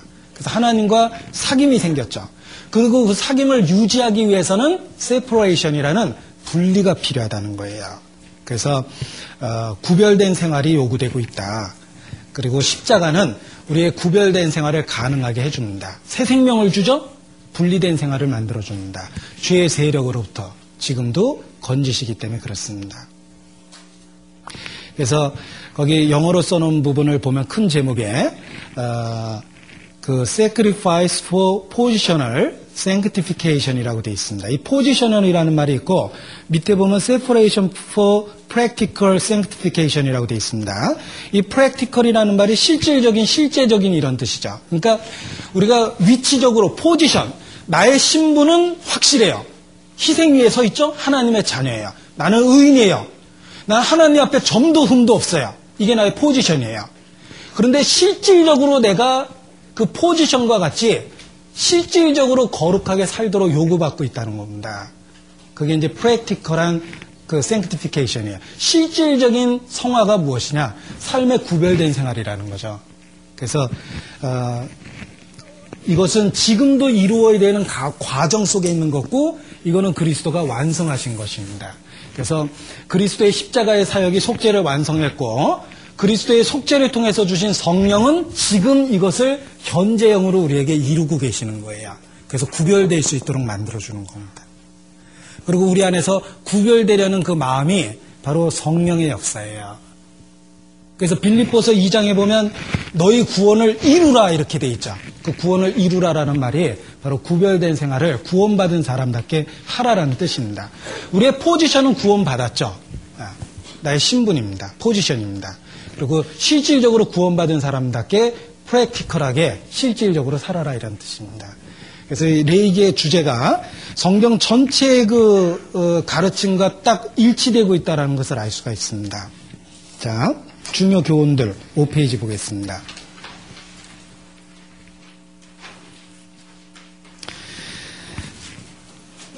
이 제사 이야기를 보면 다섯 제사가 있습니다. 번제, 소제, 화목제, 속건제, 속제제 이렇게 다섯 개의 제사인데 이 성경을 읽다 보면 이렇게 혼란이 야기될 만큼 이 말이 어렵습니다. 그리고 또 어떤 용어하고 헷갈리냐면 제사 드리는 방법들이 있어요. 예를 들면 흔들면은 요제, 들면은 거제, 태우면은 화제. 뭐 이런 그, 그 제사 드리는 방법과 관련한 용어들이 있습니다. 그래서 제사 종류와 제사 방법하고 이렇게 용어가 헷갈릴 때 있는 가 있는데 이번 기회에 좀 어, 알아두는 것이 필요합니다. 제사의 종류는 다섯 종류다. 그것은 번제, 소제, 화목제, 속건제, 속제제 이렇게 종류가 다섯 가지고요. 그리고 제사를 드리는 방법에 있어서 화제, 요제, 거제, 관제 이런 게 있는 겁니다. 그러니까 화제는 태워드리는 것, 요제는 흔들어 드리는 것. 흔드는 건 이렇게 많은 사람들이 집중할 수 있게끔 어? 더그 내용을 분명하게 인식할 수 있도록 하는 효과가 있습니다. 거제도 마찬가지죠. 이렇게 분명하게 볼 수 있도록 드는 것. 그리고 관제는 부어드리는 제사들 이런 거를 이제 어, 그 구별해서 설명해 볼 수 있습니다. 그런데 재미난 건 이 제사의 내용을 읽다 보면은 어, 제물을 완전히 태워서 드리는 제사가 있고 그 제물의 일부를 가져다가 제사장이 먹거나 백성들이 나눠 먹는 그런 그 제사가 있고 그렇게 다르다는 걸 알 수가 있습니다. 도대체 그 차이가 뭘까라고 생각했을 때 우리가 그 가운데서 교훈을 얻을 수 있습니다. 자, 완전히 하나님께만 드리는 태워 드리는 제사. 그 제사는 대개는 속죄하고 관련이 있습니다. 죄를 용서하는 건 하나님의 일방적인 행동이에요. 하나님의 은혜에 의해서 일방적으로 하신 겁니다. 그러나 하나님과의 실질적인 사귐을 위한 화목제물 같은 경우는 그 제물의 일부를 갖다 먹도록 하셨어요. 그것은 우리가 하나님 앞에 구별된 생활을 하기 위해서는 우리의 적극적인 의지적 협조가 있어야 된다는 거예요. 보십시오. 속죄는 하나님의 일방적인 은혜에 의한 행동이에요. 우리가 해야 될 건 아무것도 없어요. 그리스도께서 다 하셨습니다. 그러나 우리가 구원받은 사람답게 살기 위해서는 그 재물에 참여해야 돼요. 그걸 먹어야 돼요. 그래서 주로 구별된 생활이 요구되는 제사에 있어서는 재물을 먹도록 요구하셨다는 거예요. 그게 다른 겁니다. 그래서 속죄는 하나님의 은혜에 의한 일방적인 것이지만 우리가 구별된 생활을 하기 위해서는 우리의 의지적인 적극적인 협조가 있어야 되는 겁니다. 내가 주님 뜻대로 살고자 하는 결심이나 의욕이 없으면 누구든지 타협되게 되어 있습니다. 생활에. 죄가 들어오게 되어 있어요. 그러나 우리가 성령이 주시는 자원하는 마음을 따라 주님 안에서 살겠다고 결심하고 그런 그 기도 제목을 가지면 구별된 생활을 할 수가 있습니다. 왜냐하면 성령은 그렇게 살 수 있는 능력을 주시기 때문입니다. 그래서 이 제사 다섯 제사 중에 어, 소제와 화목제는 그 제물의 일부를 먹도록 이렇게 요구하셨어요. 그것은 우리의 어, 의지적 참여에 의해서 구별된 생활이 가능하기 때문입니다. 그래서 그런 구, 그 구별을 할 수가 있습니다. 그리고 어, 소제를 드리는 그 모습이 레기 2장에 나오는데 보시겠습니다. 레기 2장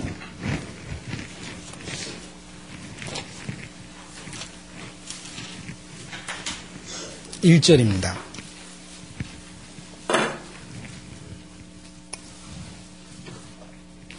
이 소제라는 것은 곡식으로 드리는 그 어, 제사를 그 소제라고 그럽니다. 아, 누구든지 소제 예물을 여호와께 드리려거든 고운 가루로 예물을 삼아 그 위에 기름을 붓고 또 그 위에 유향을 놓아 이렇게 돼 있죠. 그리고 13절에 보면 내 모든 소재물에 뭐, 뭐를, 뭐를 치라고 돼 있죠? 소금을 치라 이렇게 돼 있습니다. 그러니까 이 소재의 제사는 고운 가루, 기름, 유향, 소금 이 네 가지가 필요한 겁니다. 그리고 어, 곡식 제사를 드릴 때 같이 드리면 안 되는 게 두 가지인데 누룩과 꿀이에요. 그거는 11절에 나옵니다. 그래서 11절 같이 읽죠. 무릇 너희가 여호와께 드리는 소재물에는 모두 누룩을 넣지 말지니 너희가 누룩이나 꿀을 여호와께 화제로 드려 사르지 못할지니라. 누룩이나 꿀을 드려서는 안 되는 겁니다. 그런데 어, 이러한 그 제사의 모습은 우리에게 상징적으로 큰 교훈이 되고 있습니다. 예를 들면 고운 가루는 하나님 앞에 어, 덩어리가 없어진 없이 부서진 그런 굴복된 마음, 완전한 순종, 완전한 헌신 이런 것을 의미합니다. 그래서 어, 고운 가루라는 걸 통해서 우리가 하나님께 이렇게 부서져 있는 그 순종하려는 완전한 순종하는 모습을 볼 수가 있고 거기에 기름을 갖고 가루를 섞어서 만들었거든요. 그 기름은 성령입니다. 그래서 순종하려는 마음속에 성령이 역사하고 거기에 유향이 더해지죠. 그리스도의 향기라는 외적 행동의 변화가 생기는 겁니다. 그리고 거기에 소금이 더해지는 것은 하나님의 함께 하시겠다는 약속, 도와주겠다는 약속이 있는 거예요. 그 언약이 함께 들어있는 겁니다. 그래서 우리가 하나님이 받으시는 제사와 같은 생활을 드릴 수 있게 됩니다. 부서진 순종하는 마음, 그 속에 성령의 역사함으로 인해서 삶의 외적 변화라는 향기가 생기고 거기에 하나님의 언약에 의해서 우리가 하나님이 받을 만한 제사가 돼가는 겁니다. 그런데 이 곡식 제사에서 드려서는 안 되는 게 누룩과 꿀입니다. 이 누룩이라는 건 잘못된 교훈들을 누룩이라고 그래요. 그래서 예수님이 바리새인의 누룩을 주의하라. 또 사두개인의 누룩을 주의하라. 이렇게 말씀하셨죠. 그것은 잘못된 신앙적 교훈이 누룩입니다. 그래서 성경적이지 않은 잘못된 교훈들이 들어오는 것을 막아야 되고, 그 다음에 꿀이라는 것은 인간적인 달콤함, 인간적인 인정과 쾌락, 이런 것들을 의미합니다. 그래서 하나님을 기쁘시게 하는 제사를 드리기 위해서 우리가 잘못된 교훈을 조심하고, 그리고 인, 그, 인간적인 어떤 명예나 인정적인 것을 중심으로 움직이는 것이 아니라, 아, 그, 하나님의 소금, 언약을 근거로 한 그런 그 어, 생활을 해야 된다는 것을 이렇게 어, 설명해 볼 수 있습니다. 그래서 이 꿀이라는 것이 어, 쾌락과 인간적인 인정들 또 인간의 명예를 구하는 것, 또 사람에게 보이려고 하는 것들 이런 것들을 이제 꿀이라고 말할 수 있습니다. 예수님이 그 산상수훈에서 하신 말씀 중에 반복되는 표현이 있습니다. 기도와 금식과 구제에 대해서 말씀하셨는데 그때 반복적으로 하신 말씀이 사람에게 보이려고 하지 마라. 그렇게 반복하셨습니다. 우리 한번 스스로 어, 자기를 살펴보시기 바랍니다.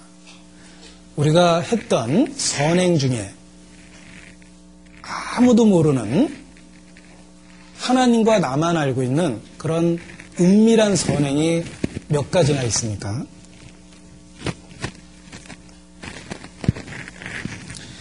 우리가 했던 모든 크고 작은 교회 내 봉사가 다 드러나 있다면 꿀을 너무 많이 취한 거예요, 사실은. 서로 인정해주고 서로 높여주고 서로 칭찬해버린 겁니다. 우리가 하나님과 자기 자신만 알고 있는 은밀한 선행이 많은 것이 그것이 합당한 제사입니다. 그러니까 그야말로 사람이 모르는 선행을 갖고 있어야 돼요. 어, 그래서 하나님이 받는 제사는 꿀 없는 제사, 인간적인 명예를 구하거나 사람의 인정을 구하는 것, 이런 것들은 잘못된 거다라는 것을 알 수가 있습니다. 자, 그리고, 어, 한 가지 우리에게 더 교훈적인 게 있는데, 그것은 화목제를 드리는 그 제물이 유교병을 드렸다는 것입니다. 이상하죠? 자, 유교병이 누룩이 들어있는 떡이라는 뜻입니다. 어, 저는 사실 부끄러운 얘기지만, 그 성경 공부 처음 할 때 무교병, 유교병 그래가지고 무슨 콜라병, 사이다병은 제가 들어봤는데, 무슨 병일까? 어, 이렇게 생각했던 적이 있습니다. 아마 지금 당황하는 분도 저와 똑같은 생각을 하시고 텐데. 그, 그 병이 아닌가 뭐 이러는데. 이게 이제 떡병자죠. 그래가지고 누룩이 들어있는 병, 그 떡, 누룩이 들어있지 않은 떡 이런 그 뜻입니다. 그런데 왜 하나님께 드리는 화목제불에 유교병을 드렸을까? 유교병이라는 게 누룩이 들어있는 거거든요. 그 이유가 있습니다. 하나님께 드리는 화목 제물에 유교병이 있는 것은 우리 안에 죄성이 있다는 걸 가르쳐 준 거예요. 하나님은 그리스도의 사역을 통해서 우리를 받아주시지만 우리 속에 아직 육체의 더러운 것이 제하여 버리는 것이 아니에요. 우리 안에 죄가 그저 있는 겁니다. 그래서 만일 죄 없다 하면 스스로 속이는 거라 그랬죠. 우리는 하나님께 나아가고 있는 지금도 우리 안에 죄성은 있다라는 거예요. 그래서 화목제에는 유교병을 바쳤어요. 우리에게 아직 죄성이 있다라는 걸 가르쳐 주기 위해서입니다. 어, 때로는 우리 속에 있는 남아, 어, 남아 있는 그 죄성이 우리에게 굉장한 그 고통을 줍니다. 그러나 신앙생활하는 가운데 왜 내게 아직 죄성이 남아 있는지 더욱더 그 이유를 깨닫게 됩니다. 왜 내가 구원받는 그때 하나님이 나를 천사처럼 의롭게 변화시키지 않으셨을까?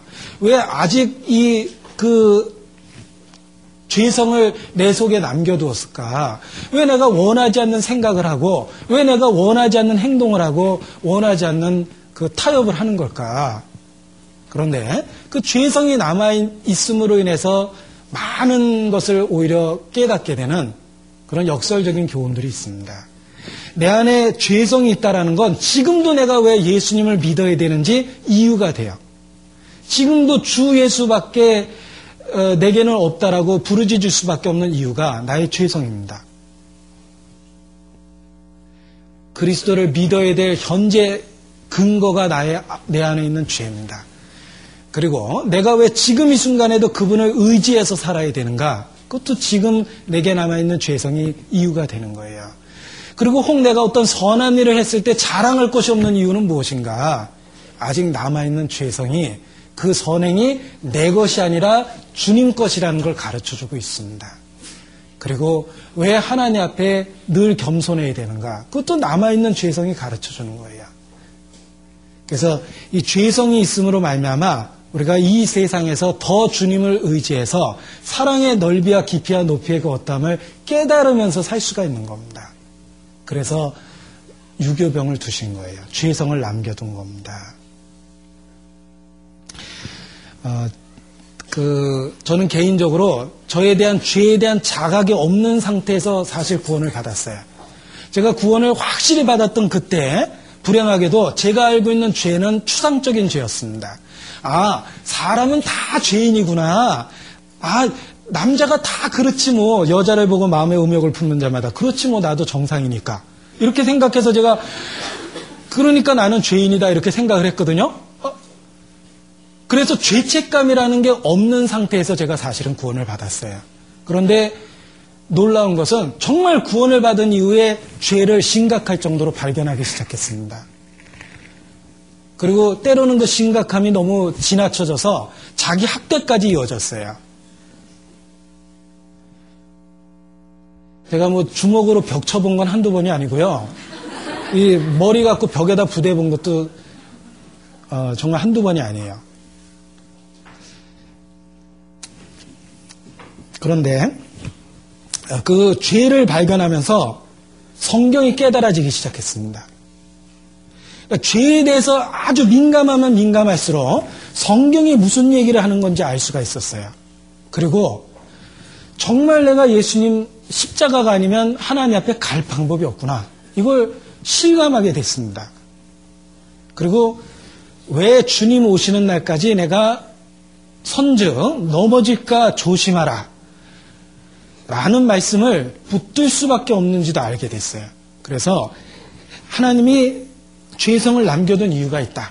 라는 걸 알게 됐습니다. 그래서 내가 혹시 천성적으로 아주 착했다면 오히려 이 풍성한 교훈을 깨닫지 못하지 않았을까 이런 생각도 해봤어요. 그래서 그 제가 갖고 있는 본성적인 악함이 오히려 하나님의 은혜를 아는데 큰 유익이 됐다. 이렇게 역설적이지만 얘기해 볼 수도 있습니다. 그리고 화목제물에 유교병을 받아주셨어요. 원래 하나님께는 누룩 있는 걸 넣으면 안 되잖아요. 받아주셨습니다. 그리고 더 신기한 거는 오순절날 유교병을 바칩니다. 오순절이 성령 오신 것을 예표하고 있는데 성령은 죄성 있는 우리 속에 오신 거예요. 기적이 나타난 겁니다.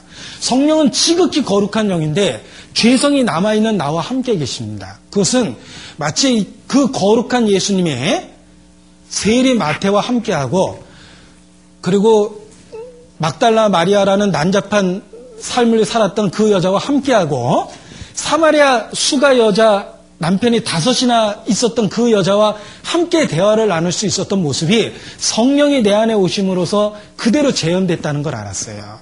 그 거룩한 예수님이 죄인들과 함께 있었다는 게 신기하지 않습니까? 그런데 바로 오순절 오신 성령이 죄성 있는 나에게 오신 거예요. 그리고 나와 함께하고 계십니다. 그래서 오순절날 그 누룩 있는 떡을 바치는 모습을 속에서도 죄성이 왜 우리 속에 남아있는지도 더 분명하게 알게 됐습니다. 그래서 이 제사 이야기 속에 그 유교병을 넣은 떡을 하나님이 받는 모습 속에서 어, 우리가 죄인 되었을 때 우리를 받아주는 모습을 더욱더 깨달을 수 있었습니다. 로, 로마서 5장 6절 보겠습니다.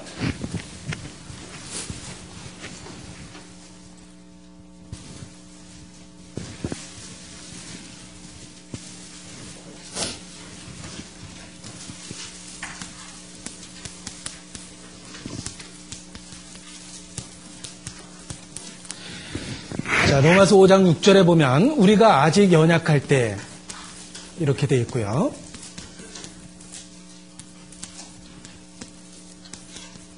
로마서 5장 8절에는 우리가 아직 죄인 되었을 때 그리고 10장은 더 구체적입니다. 우리가 하나님과 어떻게 됐다 그랬죠? 원수 되었을 때 그랬습니다. 이게 우리의 육체의 상태입니다. 우리는 연약합니다. 선을 행할 능력이 없습니다. 그리고 우리는 아직 죄인 되었어요. 우리 상태가 죄성이 있어요. 근데 그 죄가 빛이신 하나님 앞에 얼마나 심각한지 생각해 보십시오. 하나님과 원수된 거예요. 저는 구원받기 전에 제가 하나님 앞에 굉장히 사랑스럽고 이쁜 줄 알았어요. 뭐 그런 생각 하잖아요. 하나님이 나를 이렇게 아주 어, 사랑이 가득한 눈으로 바라보시고 있다고 생각을 했습니다. 아닙니다. 구원받기 전에 하나님은 나를 지극히 혐오하고 계십니다. 왜냐하면 그분은 빛이시거든요. 어둠을 조금도 용납하지 못합니다. 구원받은 이후에 비로소 그분이 나를 사랑스럽게 보시는 거예요. 어떻게? 그리스도 안에서 구속되었기 때문에 그렇게 보는 겁니다. 그런데 우리 속에 유교병이 아직 있어요. 죄성이라는 게 있어요. 그래서 어, 우리가 어떠한 처지에서 구원받았는지 일깨우면 그 하나님의 사랑에 대한 감격으로 살 수가 있습니다. 그것이 이 레이기 여러 말씀 속에 인용되고 있다, 표현되고 있다 이렇게 말할 수 있습니다. 어, 그리고 어, 레이 여기 5페이지 5번을 보겠습니다. 여기 아주 교훈적인 이야기가 있습니다. 이 아론의 두 아들이 어느 날 갑자기 죽었습니다. 보시죠. 레이기 10장 1절입니다.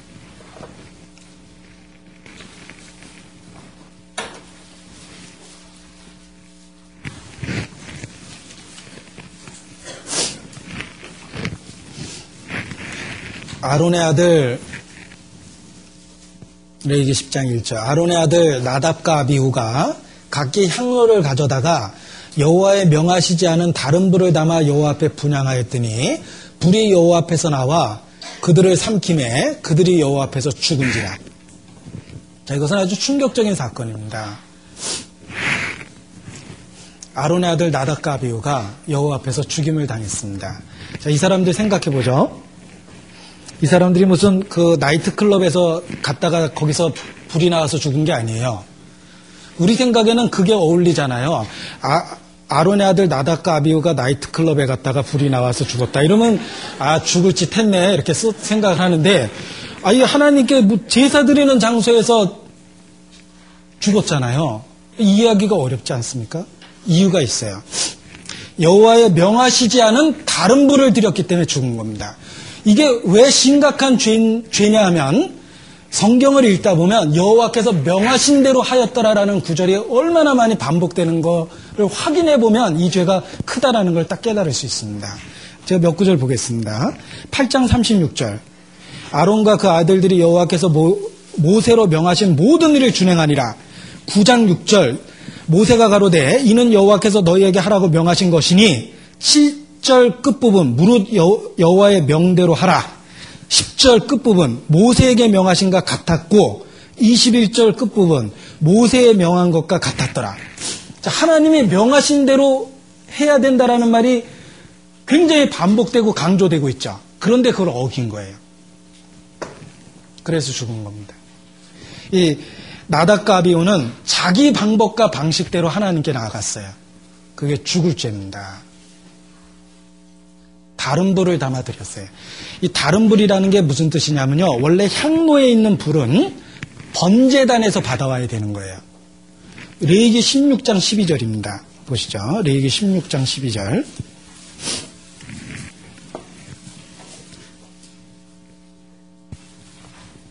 12절.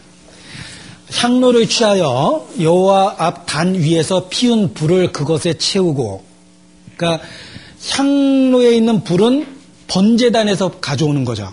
네. 민수기 16장도 보겠습니다. 46절. 민수기 16장 46절.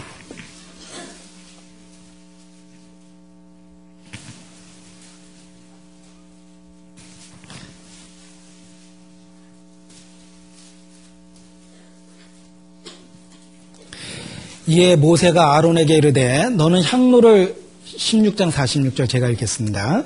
이에 모세가 아론에게 이르되 너는 향로를 취하고 단의 불을 그것에 담고 그 위에 향을 두어 가지고 급히 회중에게로 가서 그들을 위하여 속죄하라. 여호와께서 진노하셨으므로 연병이 시작되었음이니라. 자, 향로를 취하고 단의 불을 그것에 담았다라고 돼 있죠. 그러니까 향로에 담는 불은 번제단에서 받아와야 되는 거예요. 번제단인 게 희생이 있는 곳이죠. 짐승이 죽임을 당해서 태워지는 곳이 번제단입니다. 거기서 불을 가져다가 피워야 되는 거예요. 그걸 어겼기 때문에 죽인 겁니다. 우리가 하나님 앞에 나아가는 방법은 항상 똑같은 것이 요구되고 있습니다. 그리스도 안에서 그리스도의 죽음을 의지해서 나가는 겁니다. 그의 피를 의지하여 은혜의 보좌 앞에 담대하게 나갈 수 있는 거예요. 그런데 다른 동기나 다른 방법으로 나가면 저주를 받습니다. 예를 들면 마리아의 은덕을 힘입어 나간다든지 카톨릭에서 쓰는 용어죠. 예수님은 아버지적이고 가부장적이고 엄하잖아요. 그런데 어머니는 자유롭고 포용적이고 받아주니까 마리아가 훨씬 더 육신적으로는 친밀감이 있습니다. 아버지보다는 어머니가 나 보이잖아요. 마리아의 은덕을 힘입어 나간다. 다른 불을 갖고 나가는 겁니다. 그래서 우리 시대의 다른 예수, 다른 명, 다른 복음 이것이 바로 다른 불이에요. 죽임을 당합니다. 그리고 뿐만 아니라 그리스도인도 이런 치명적인 실수를 할 수 있습니다. 그리스도인들이 범하는 치명적인 실수는 옳지 않은 동기로 하나님의 일을 하는 거예요. 종교적 이익을 위해서, 자기의 권력을 위해서, 명예를 위해서, 자기 이름을 내기 위해서 이런 동기가 잘못된 섬김을 하나님 섬기는 것처럼 할 때 그 다른 불입니다. 실질적으로 동기는 인간적인 동기를 갖고 있으면서 말로는 하나님 위해서 하는 것처럼 하면 그게 하나님 앞에 역시 다른 불이 되는 거예요. 하나님은 그러한 그 잘못된 모습에 대해서 죽음이라는 모습으로 분명하게 경고하신 겁니다. 그래서 나답과 아비후가 다른 불을 드리다가 하나님 앞에 죽임을 당합니다. 자, 페이지 10번에 9번을 보면 그 얘기를 다시 써놨습니다. 페이지 10번, 9번 제가 읽겠습니다. 자, 하나님께 나아갈 때와 섬길 때는 오직 하나님의 방법으로만 하라. 하나님은 하나님의 방법으로 경배받아야 한다. 하나님께서 세밀하게 하나하나 말씀하신 것은 인간의 방법이 아닌 하나님의 방법으로 하나님을 경배할 것을 요구하고 어, 요구하시는 것이다. 그래서 디모데후서 2장 5절을 인용했는데 경계하는 자가 법대로 경계하지 아니하면 멸류관을 얻지 못할 것이라. 이건 당연한 거죠. 우리가 어떤 경기를 할때 어, 제가 지난번 올림픽보다 아주 충격적인 걸 봤는데요. 경보할 때 어떤 그 여자분이 1등으로 들어와서 그 승리의 기쁨을 막 만끽합니다.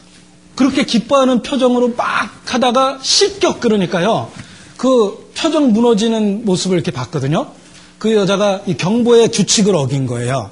그러니까 1등으로 들어와서 올림픽 금메달이라는 감격을 막 안는데 10초도 안 돼가지고 실격 그러니까 그게 아주 비참한 모습으로 이렇게 바뀌는 걸 봤어요. 우리가 하나님 앞에 잘못하면 똑같은 일을 해놓고서 그렇게 돼버린다는 거예요. 동기가 잘못되면 그렇습니다. 그래서 하나님의 일은 하나님의 방법대로 해야 된다. 이것은 정말 중요한 가르침입니다. 나닥과 아비우는 그의 죽음을 통해서 이 교훈이 얼마나 중요한지를 우리에게 가르쳐 준 겁니다. 우리가 왜 성경 말씀을 읽는데 많은 시간을 투자합니까? 하나님의 일을 하나님의 방법대로 하고 싶어서 그러는 겁니다. 그래서 말씀을 읽고 말씀을 연구하고 말씀을 묵상하고 그러는 겁니다.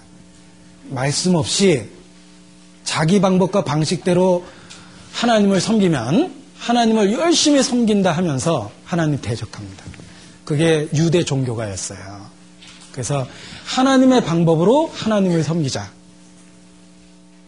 이 나닥과 아비의 죽음을 통해서 우리는 그러한 교훈을 얻을 수 있습니다.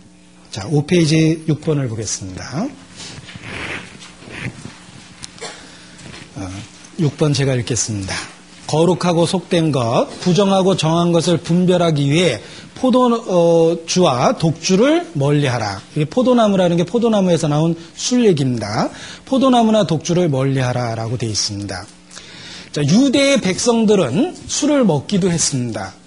성경의 술에 관한 이야기 중에 유대 이스라엘 백성들은 술 먹는 이야기들이 나오거든요.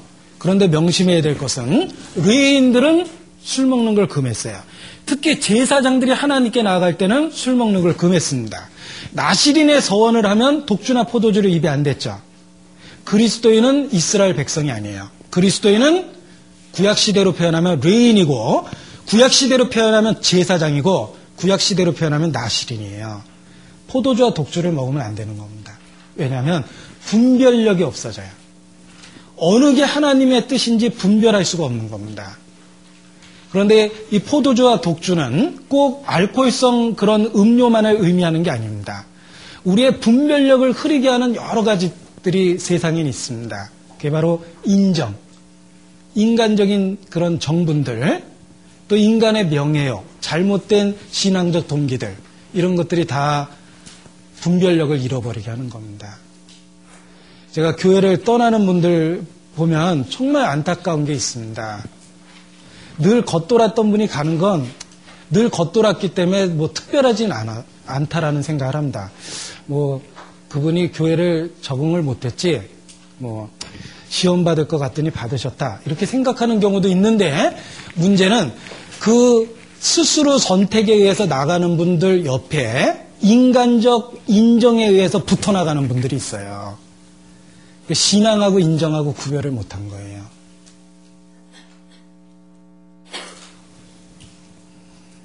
그래서 우리가 교회 생활하는 것은 인정적인 정하고 신앙적인 정하고는 구별을 해는 게 마땅한 겁니다. 그것이 하나님 앞에 어, 올바른 분별력을 갖고 있는 모습이다라고 말할 수 있습니다. 자, 그 다음에 6페이지 보겠습니다. 음, 여기 하나님이 보시는 거룩이라는 게 7번이고 어, 본문은 레이기 11장인데 레이기 11장의 내용은 어, 여러 짐승들 중에 정하고 부정한 것을 구별하는 말씀들입니다. 그런데 어, 신약 시대에 이르러서는 어, 하나님이 깨끗하다 하신 것을 내가 부정하다 하지 말라라고 말씀하셨기 때문에 우리가 더 이상 음식을 깨끗하다 부정하다 구별하지 않습니다. 하나님이 지은 모든 것이 선하심에 감사함으로 받으면 버릴 것이 없다. 이렇게 말씀하셨기 때문입니다. 그러나 그 어, 어떤 그 음식이 정하고 부정하다고 이렇게 말씀하신 것은 우리에게 신앙적 교훈을 담아주기 위해서 하셨다라는 것은 알 필요가 있습니다. 자, 예를 들면 되새김질과 쪽발 갈라진 것이 정하다라고 말씀을 하십니다. 그런데 여기서 주의해야 될 것은 되새김질은 하는데 쪽발은 안 갈라졌다. 그 부정한 겁니다. 반드시 두 가지가 다 요구된다는 거예요. 이것은 우리에게 교훈이 되고 있습니다. 자, 되새김질이라는 것은 말씀을 주야로 묵상하는 모습입니다. 어, 인간은 반복성을 갖지 않으면 절대로 그 신앙적인 교훈에 의해서 살아가기가 어렵습니다. 우리의 죄성은 쉬었다가 작용하는 게 아니라 끊임없이 작용하거든요. 그 끊임없이 작용하는 죄성을 이기기 위해서는 말씀에 대한 반복성이 필요한 거예요. 그래서 그 말씀을 주야로 반복하고 묵상하는 모습을 되새김질하는 모습으로 표현을 해주신 겁니다. 그런데 쪽발이 갈라졌다라는 게 뭐냐면 구별된 생활이거든요. 말씀만 반복해서 묵상하는데 생활이 구별이 안 되면 안 된다라는 거예요. 말씀을 묵상하는 생활 속에서 실질적으로 구별된 삶이 있어야 된다라는 것을 우리에게 가르쳐 주는 겁니다. 그래서 어떤 분은 말씀은 끊임없이 읽고 생활하는데 생활이 안 변한다. 이 부정한 거예요. 또 어떤 사람은 생활은 구별된 것처럼 보여요. 뭐 도덕적인 죄 같은 건 안 짓습니다. 그러나 말씀을 전혀 읽지 않고 산다. 이것도 부정한 거예요. 두 가지 다 있어야 된다는 겁니다. 말씀에 대한 묵상과 말씀에 의한 구별된 삶. 그 두 가지가 다 있어야지 하나님 앞에 정하다 이런 거고요. 그 다음에 지느러미와 비늘은 어, 비닐은 더러운 것을 막아주는 그 보호 역할을 합니다. 그래서 더러운 것을 막을 수 있는 방어막, 죄에 대한 저항력이 있어야 되는 거고, 지느러미는 물살을 헤치고 나갈 수 있는 힘의 근원이 되는 겁니다. 그래서 신앙적인 그런 어떤 전진할 수 있는 힘이 있어야지 정하다라는 거예요. 그러니까 세상 더러운 것을 이겨내고 신앙적으로 전진하는, 성장하는 신앙이 하나님 앞에 정하다 이런 뜻이고요. 그 다음에 새 중에 어떤 새는 먹고 어떤 새는 못 먹고 이렇게 구별하신 것은 대개는 그 죽은 고기를 좋아하는 그 새들 이런 거는 부정하다고 그러셨어요. 죽은 그 고기를 뜯어먹는 새들이나 또는 야행성 한밤중에 돌아다니는 것들 이런 건 먹으면 부정하다고 그러셨고요. 그 다음에 잡식성 이것저것 가리지 않고 다 먹는 거 이것도 부정하다고 그랬습니다. 그래서 우리가 신앙적으로는 그 죽은 행실을 가까이 한다든지 아니면 잡식성이라는 것은 뭐 아, 문선명 씨 얘기 들어도 그것도 일리가 있고 참 원불교도 나름대로 참 가는 길은 달라도 그것도 맞는 것 같고 이게 잡식성이에요. 어. 그리고 이제 야행성이라는 건 주로 이제 그 유흥업소 돌아다니는 이런 사람들 뭐 이런 부정하다라고 있는 겁니다. 그 다음에 정체가 불분명한 것들은 다 부정하다고 그랬습니다. 예를 들면 날개는 있는데 다리가 많아요. 이게 날려고 있는 거냐, 걸어 다니려고 있는 거냐, 그건 좀 헷갈리잖아요. 이게 이렇게 정체가 불명한 거예요. 이게 새도 아니고 곤충도 아니고, 어? 그런 그 불분명한 그 존재들은 거의 다 부정하다고 그러셨습니다. 그래서 우리가 정체를 분명히 밝히고 살아야 돼요. 그래서 날개가 있는데 날지 못하면 이런 것도 부정하다고 그러시고 그러거든요. 그래서 이 어, 종의 구분이 잘 안 되는 그런 것들은 부정하다고 이렇게 하셨습니다. 자, 이 새의 날개는 땅에서 돌아다닐 때는 되게 거추장스럽습니다. 이 새가 날개를 갖고 땅에서 걸어 다니는 거 보면 품위 있게 걷는 새는 전 별로 못 봤어요. 다 이상한 모습으로 이렇게 걷잖아요. 네. 근데 이 날개는 땅에 있을 때는 불편하지만 날아다닐 때는 무지하게 요긴한 겁니다. 신앙은 세상 사람처럼 살려면 불편하죠. 그러나 그리스도인처럼 살기 살려면은 꼭 필요한 거라는 거예요. 그래서 어, 그 종의 구별을 확실히 해서 정체성을 갖고 살아야 된다. 이것을 그 여러 진승을 통해서 우리에게 교훈해 주셨다라고 말할 수 있습니다. 자 그리고 성경은 그 문둥병자에 대한 여러 규례들을 자세히 기록하셨는데 아, 하나님의 질병을 만드셨을 때에는 그 육체적 증상들이 어, 신앙적인 그 증상하고 거의 똑같습니다. 아, 그, 그래서 제가 혹시 의학적인 제가 그 바탕이 된다면, 의학적인 제가 정보와 지식이 충분하다면, 언젠가 이런 그 설교를 준비하고 싶은 마음이 있었어요. 그것은 우리가 갖고 있는 어떤 치명적인 질병의 증상들을 신앙적으로 이렇게 적용을 해보는 거예요. 예를 들면 악성 종양이다라고 그러면 그 종양이 점점 늘어나니까 문제잖아요. 그것이 이제 신앙적으로는 잘못된 행실이 점점 늘어나서 어, 정상적인 생활을 막아버리는 뭐 이런 신앙적인 죄하고 관련해 지을 수가 있습니다. 또 베드로 장모가 열병이 들었는데 그 열병 뭐 병이 나면 제일부터 열이 나잖아요. 그런 것도 이제 예를 들면 정욕에 휩싸이는 모습, 뭐 분노에 휩싸이는 거 이게 이제 열병이다 이렇게 표현해 볼 수도 있고 어, 그 죄에 대한 증상하고 병에 대한 증상이 비슷하다는 것을 어느 날 생각했기 때문에 어, 각종 성인병을 연구해서 설교를 한번 해봐야 되겠다. 뭐 이런 사실 생각도 해봤어요.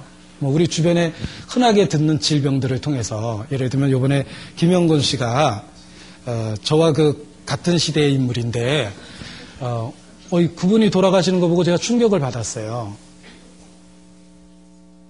그래서 어, 나도 갈 수 있겠다 뭐 이런 생각을 했는데 근데 뭐 예를 들면 신부전증으로 급성 신부전증으로 이렇게 어, 저 갑자기 죽었다 그러면 그 병의 증상하고 신앙적인 증상을 생각해 보면 꼭 일치가 됩니다. 그래서 그런 그 교훈을 한번 만들어 보고 싶다라는 생각을 했는데 가장 그 어, 죄의 증상하고 비슷한 질병이 문둥병이에요. 성경적으로는. 그래서 성경에 문둥병자가 많은 것입니다. 어, 문둥병의 대표적인 증상은 감각이 없어지는 거죠, 일단은. 예. 감각이 없어지는 겁니다. 그래서 손가락이 잘려도 통증을 못 느낀다라는 게 문제가 되는 거예요.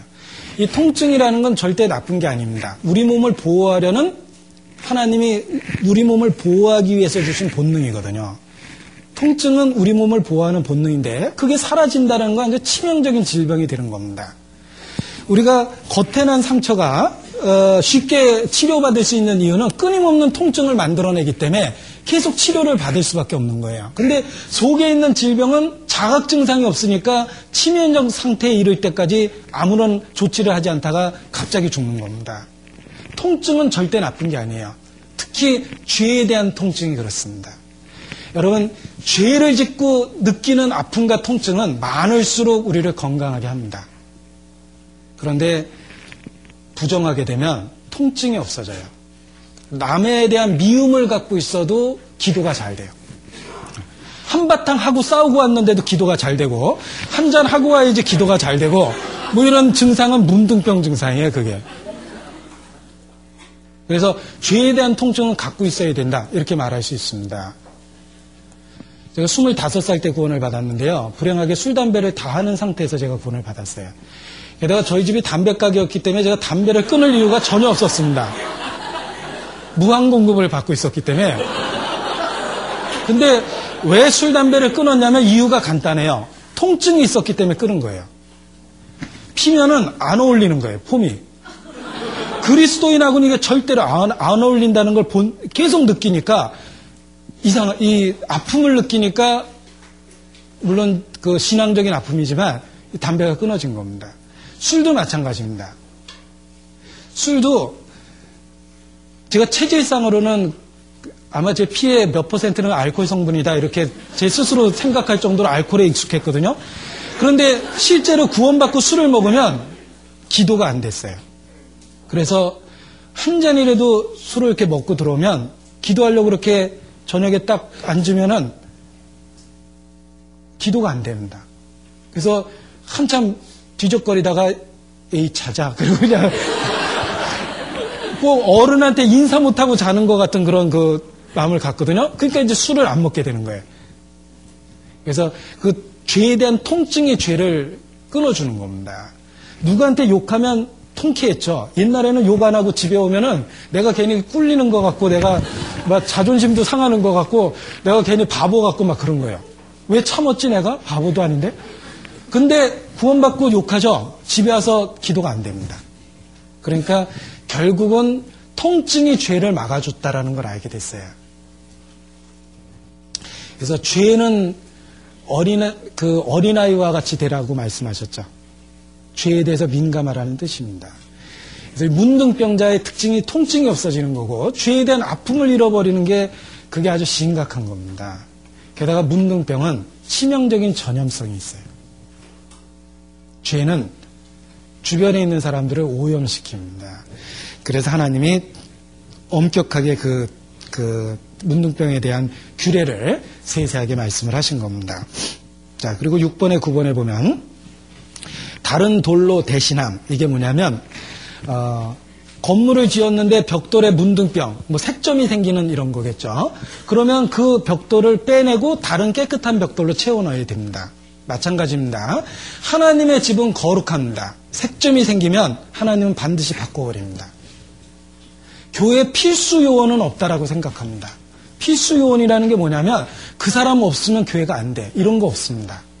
성령은 누구든지 그 자리에 다른 사람을 쓰실 수 있습니다. 성령이 그렇게 하십니다. 그런데 그 사람이 거기에 있는 것은 그 사람이 필수 요원이기 때문이 아니라 하나님이 그 사람에게 은혜를 주고 기회를 주는 것 뿐이라고 생각합니다. 그래서 이 교회를 말아먹는 비결은 나 아니면 교회가 안 돼. 이게 교회 말아먹는 비결이라고 저는 생각해요. 역사 속에서 그러 있어요. 저는 겨, 저희 교회에 특별한 슈퍼스타가 없다라는 것에 대해서 하나님께 감사합니다. 그는 지극히 평범한 무리 속에서 성령이 지체들을 통해서 역사하는 겁니다. 그래서 그 어, 교회의 필수 요원이란 있을 수 없다. 그리고 누구든지 잘못되면 하나님 제거하신다. 가론 유다가 제거되고 마띠아가 대신 그 자리를 채웠습니다. 사울이 제거되고 다윗을 하나님이 다시 그 자리에 세우셨습니다. 그래서 우리가 혹 어, 잘못되면 하나님의 역사 속에서 자기만 떨어져 나가는 거예요. 그래서 에스더에게도 그 얘기했죠. 네가 만약 잠잠하면 하나님은 다른 데로 말미암아 우리를 놓을 것이다. 그러나 너와 네 집만 망할 것이다 그랬습니다. 그래서 하나님은 그 어, 잘못된 어떤 그 사람은 제거하고 그 자리에 다른 사람을 채워서 일을 한다. 이렇게 말할 수 있습니다. 어, 그리고 7페이지 보겠습니다. 12번에 보면 어, 제사를 드리는 재단을 한 곳으로 지정했다라고 예, 어, 이렇게 돼 있는데 이 아무 데서나 제사를 드리는 게 아니라 하나님의 지정하신 회막 범죄단에서만 제사를 드려야 됐습니다. 그리고 장소적으로는 구의 역사 속에서 예루살렘이 돼요. 하나님이 이름을 두려고 지정한 곳이거든요. 그리고 어, 예루살렘의 성전 번제단 거기가 제물을 드리는 곳입니다. 왜 하나님이 이렇게 특정한 장소를 지정하셨냐면 그것은 우리가 신앙생활은 반드시 하나님의 이름이 있고 하나님의 임재가 있는 곳에서 해야 된다라는 걸 가르쳐 주기 위해서입니다. 제일 무책임한 교회는 무책임한 말은 아무 교회나 다녀도 된다라는 말이 무책임한 말이에요. 있을 수가 없는 겁니다. 하나님이 이름을 두시려고 지정한 하나님의 임재가 있는 곳이 있습니다. 우리가 그곳에 있어야 되는 거예요. 그래서 교회의 중요성을 우리에게 가르쳐 줍니다. 그리고 7번에 13번은 성에 관한 금지사항이죠. 여러분, 이 레기 읽다 보면 성에 대한 그 타락을 묘사하는데 사실 공개적인 석상에서 읽을 수도 없는 내용들이 있어요. 그런데 왜 하나님이 그 얘기를 이렇게 구체적으로 여러 관계를, 잘못된 관계를 묘사하셨을까? 그런 죄가 실제로 있기 때문에 그렇게 묘사하신 겁니다. 그래서, 어, 이 성에 대한 그런 그, 어, 아주 그 세세한 어, 구체적인 그 금지 사항을 기록하신 것은 우리로 하여금 구별된 삶을 살 수 있도록 만들어 주신 겁니다. 특히 우리 시대에는 과장된 성, 왜곡된 성 문화가 많습니다. 그래서 부부 간의 가정 안에서 이루어지는 성이 아닌 과장되고 왜곡화된 상업화된 성이 많죠. 그런 그 잘못된 속에서 살고 있기 때문에 우리 시대에는 더더욱 이러한 말씀들이 중요성을 갖고 있다고 생각합니다.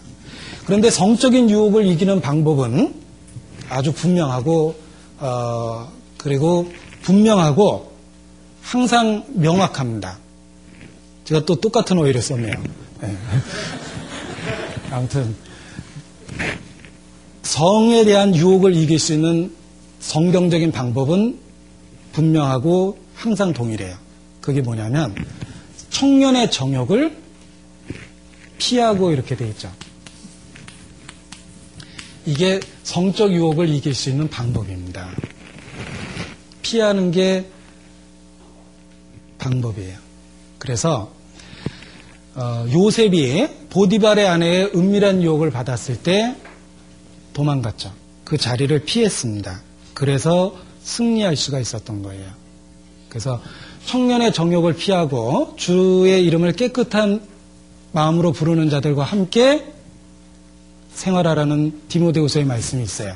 그 성경에는 항상 정욕에 대한 이야기를 하셨을 때는 피하라라는 말을 쓰십니다. 그것은 환경과 분위기, 유혹을 받을 수 있는 관계와 그런 어, 상태로부터 벗어나야 된다라는 걸 가르쳐 주는 겁니다. 그래서 불을 품에 품으면 옷이 타지 않겠느냐. 불을 발로 숯불을 발로 밟으면 발이 뒤지 않겠느냐. 남의 아내와 통관하는 자도 이와 같은 자라 그랬거든요. 그는 환경을 갖고 있으면 죄를 짓게 된다는 뜻입니다. 그래서 환경을 피하는 게 성적 범죄로부터 벗어나는 방법입니다. 자, 다윗보다 여러분 스스로 믿음이 있다고 생각하진 않을 겁니다. 다윗은 하나님 마음에 합한 사람이에요. 우리가 가끔 다윗을 잘못된 걸 지적하면서 폄하하는 경향이 있는데 사실 다윗이 큰 죄를 졌잖아요. 살인죄와 간음죄를 졌잖아요. 그러나 생각해 보면 다윗은 왕이었어요. 만약 우리가 왕이었다면 그거보다 더한 짓을 했을 거라는 거예요. 그리고 돌이키지 않을 가능성이 아주 많아요. 왕이었기 때문에. 그런데 다윗이 훌륭한 거는 비록 그런 죄를 졌지만 왕이었던 그가 하나님 앞에 어린아이처럼 아이처럼 꼬꾸라지고 자복하고 철저하게 돌이켰다는 겁니다. 다윗은 이스라엘의 왕이었을 때에도 마음은 하나님 앞에서 목동이었을 때와 똑같은 상태를 유지하고 있었던 거예요. 그래서 나단 선지자의 책망 앞에서 꼬꾸라졌던 겁니다. 그래서 훌륭한 겁니다. 그래서 가끔 제가 다윗을 우습게 봤어요, 사실은. 다윗도, 뭐, 다윗도 그랬는데 뭐. 근데 생각해 보니까 만약에 내가 다윗과 같은 왕이 된다면 그거부터 더한 짓도 했을 것 같아요. 사울과 같은 짓 하기가 더 쉽지 다윗처럼 하기가 어려운 겁니다. 다윗이 훌륭하다는 걸 그때 알았어요. 그러나 다윗을 통해서 우리가 경고를 받아야 됩니다. 그와 같이 훌륭한 다윗도 상황이 주어지고 환경을 만드니까 죄를 졌어요. 일단은 남들이 일할 때 낮잠 잤죠? 낮잠 자고 일어나가지고 할 일 없어서 돌아다니다 목욕하는 바세바를 받고 거기서 그냥 들어와서 잤으면 돼요. 그런데 그걸 불러다가 누군지 알아보고 알아보고 그냥 거기서 끝냈으면 되거든요. 그걸 또 데려오라고 그러고 그냥 데려와서 그냥 돌려보냈으면 되는데 그걸 데리고 자고 이러면서 죄를 막 걷잡을 수 없이 진 겁니다. 죄의 발전성을 갖고 있었던 거예요. 그런데 그 과정 속에서 딱 끊었으면 그 환경에서 딱 벗어났으면 다시 그런 부끄러운 기억을 안 갖게 되었을 겁니다. 그래서 어, 죄를 성적 죄를 피할 수 있는 방법은 피하는 거다 이렇게 에, 말할 수 있습니다. 자, 우리 시대에는 구약 시대처럼 우리 그 짐승을 갖다가 태워드리고 뭐 이런 제사를 드릴 수 있는 게 아닙니다. 우리 시대에 하나님 앞에 우리가 할 수 있는 것은 우리의 몸을 거룩한 산제사로 드리는 거예요. 짐승을 드리는 게 아니라 우리의 몸을 드리는 겁니다. 그럼 우리 몸을 불로 태워야 되느냐? 아닙니다. 우리의 삶을 드리는 거예요. 우리의 존재 목적을 드리는 겁니다. 구원받은 이후에 우리의 존재 목적을 하나님께 드리는 것. 그것이 성경적인 제사입니다. 그리스도인이 드려, 드릴 수 있는 제사예요. 로마서 12장입니다. 로마서 12장.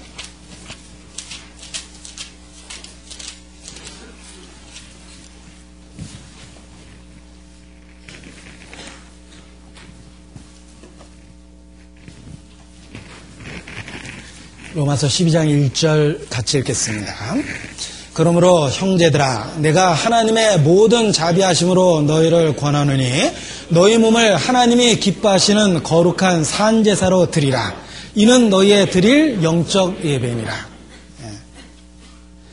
우리의 존재 목적, 우리 삶 자체를 주님께 드리는 것, 그것이 하나님이 받으실 수 있는 예배입니다. 그래서 이 레이기에 상징화되어 있는 여러 제사와 제사장의 모습과 정결케 하는 규례들이 우리 삶 속에서 구체적인 생활의 모습으로 나타나야 된다. 그것이 하나님이 받으실 수 있는 제사들이다. 이렇게 말할 수 있습니다. 그리고 어, 제가 결론적으로 이야기 드리고 싶은 것은 제일 마지막 그 페이지에 결론을 냈습니다.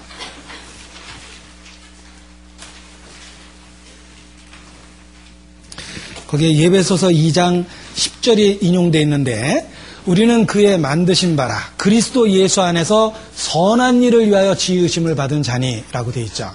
우리를 구원해 주신 것은 부정케 하심이 아니라 거룩하게 하기 위해서 우리를 구원해 주신 겁니다.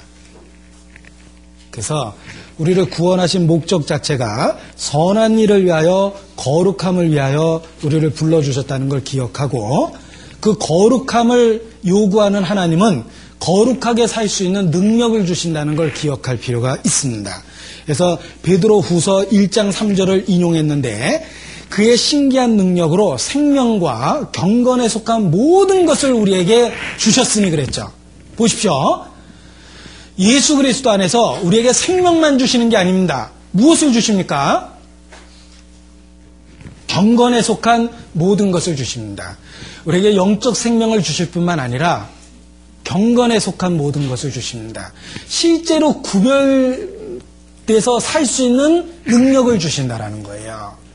그런데 말세가 되면 경건의 모양은 있는데 경건의 능력은 부인하는 자들이 나타납니다. 경건의 능력을 부인하면 안 돼요. 우리 안에는 성령이 있고 성령은 내가 할 수 없었던 생각을 하게 만들고 성령은 내가 할 수 없었던 일을 하게 만들고 성령은 나의 존재의 목적을 바꿔놓습니다. 하나님은 우리를 고아처럼 버려둔 게 아니라 그리스도의 속죄를 근거로 성령을 주셔서 내 안에 할 수 없었던 일을 해나가십니다. 그래서 그리스도인이 그리스도인들처럼 보이는 거예요. 정말 그리스도인들은 삶 속에서 향기를 갖습니다. 외적 변화된 모습을 갖습니다. 나무는 열매를 보아 안다고 말씀하셨습니다. 성령의 아홉 가지 열매가 있죠. 그것이 그리스도인의 인격적 특징입니다. 그리고 정말 우리가 구원받았다라고 이 마지막 시대의 신앙을 확증할 수 있는 이유 중에 하나는 성령이 내 안에서 만들어 가시는 그 열매들을 보면서 확신을 가질 수가 있는 겁니다. 그래서 단지 속죄의 교리를 문답하는 신앙에서 벗어나서 새 생명을 누리는 성령 안에서 사는 생활을 해야 되겠다라는 이야기를 오늘 레이기 공부의 결론으로 나누고 싶습니다. 기도하시겠습니다. 아버지 하나님, 오늘 함께 레이기 말씀을 공부할 수 있도록 기회를 주신 것 감사를 드립니다. 이 말씀이 지식의 이론에 머무르지 않고 우리의 삶의 변화를 줄 수 있도록 축복하여 주시고 성령께서 친히 그 말씀으로 역사해 주시기를 기도합니다. 구별된 삶을 통해 우리의 생활을 통해 주님의 영광이 나타나기를 진심으로 바라고 또 원합니다. 우리의 삶을 통해 하나님의 영광을 나타내 주시옵소서. 또 한 주간 교회당에서 낮 집회가 진행되고 있습니다. 참석하는 영혼들 변화시켜 주시고 모두 구원함을 받을 수 있도록 역사하여 주시기를 또한 이 시간 같은 마음으로 기도합니다. 주님께 감사하며 우리를 사랑하시는 예수님의 이름으로 기도드렸습니다. 아멘.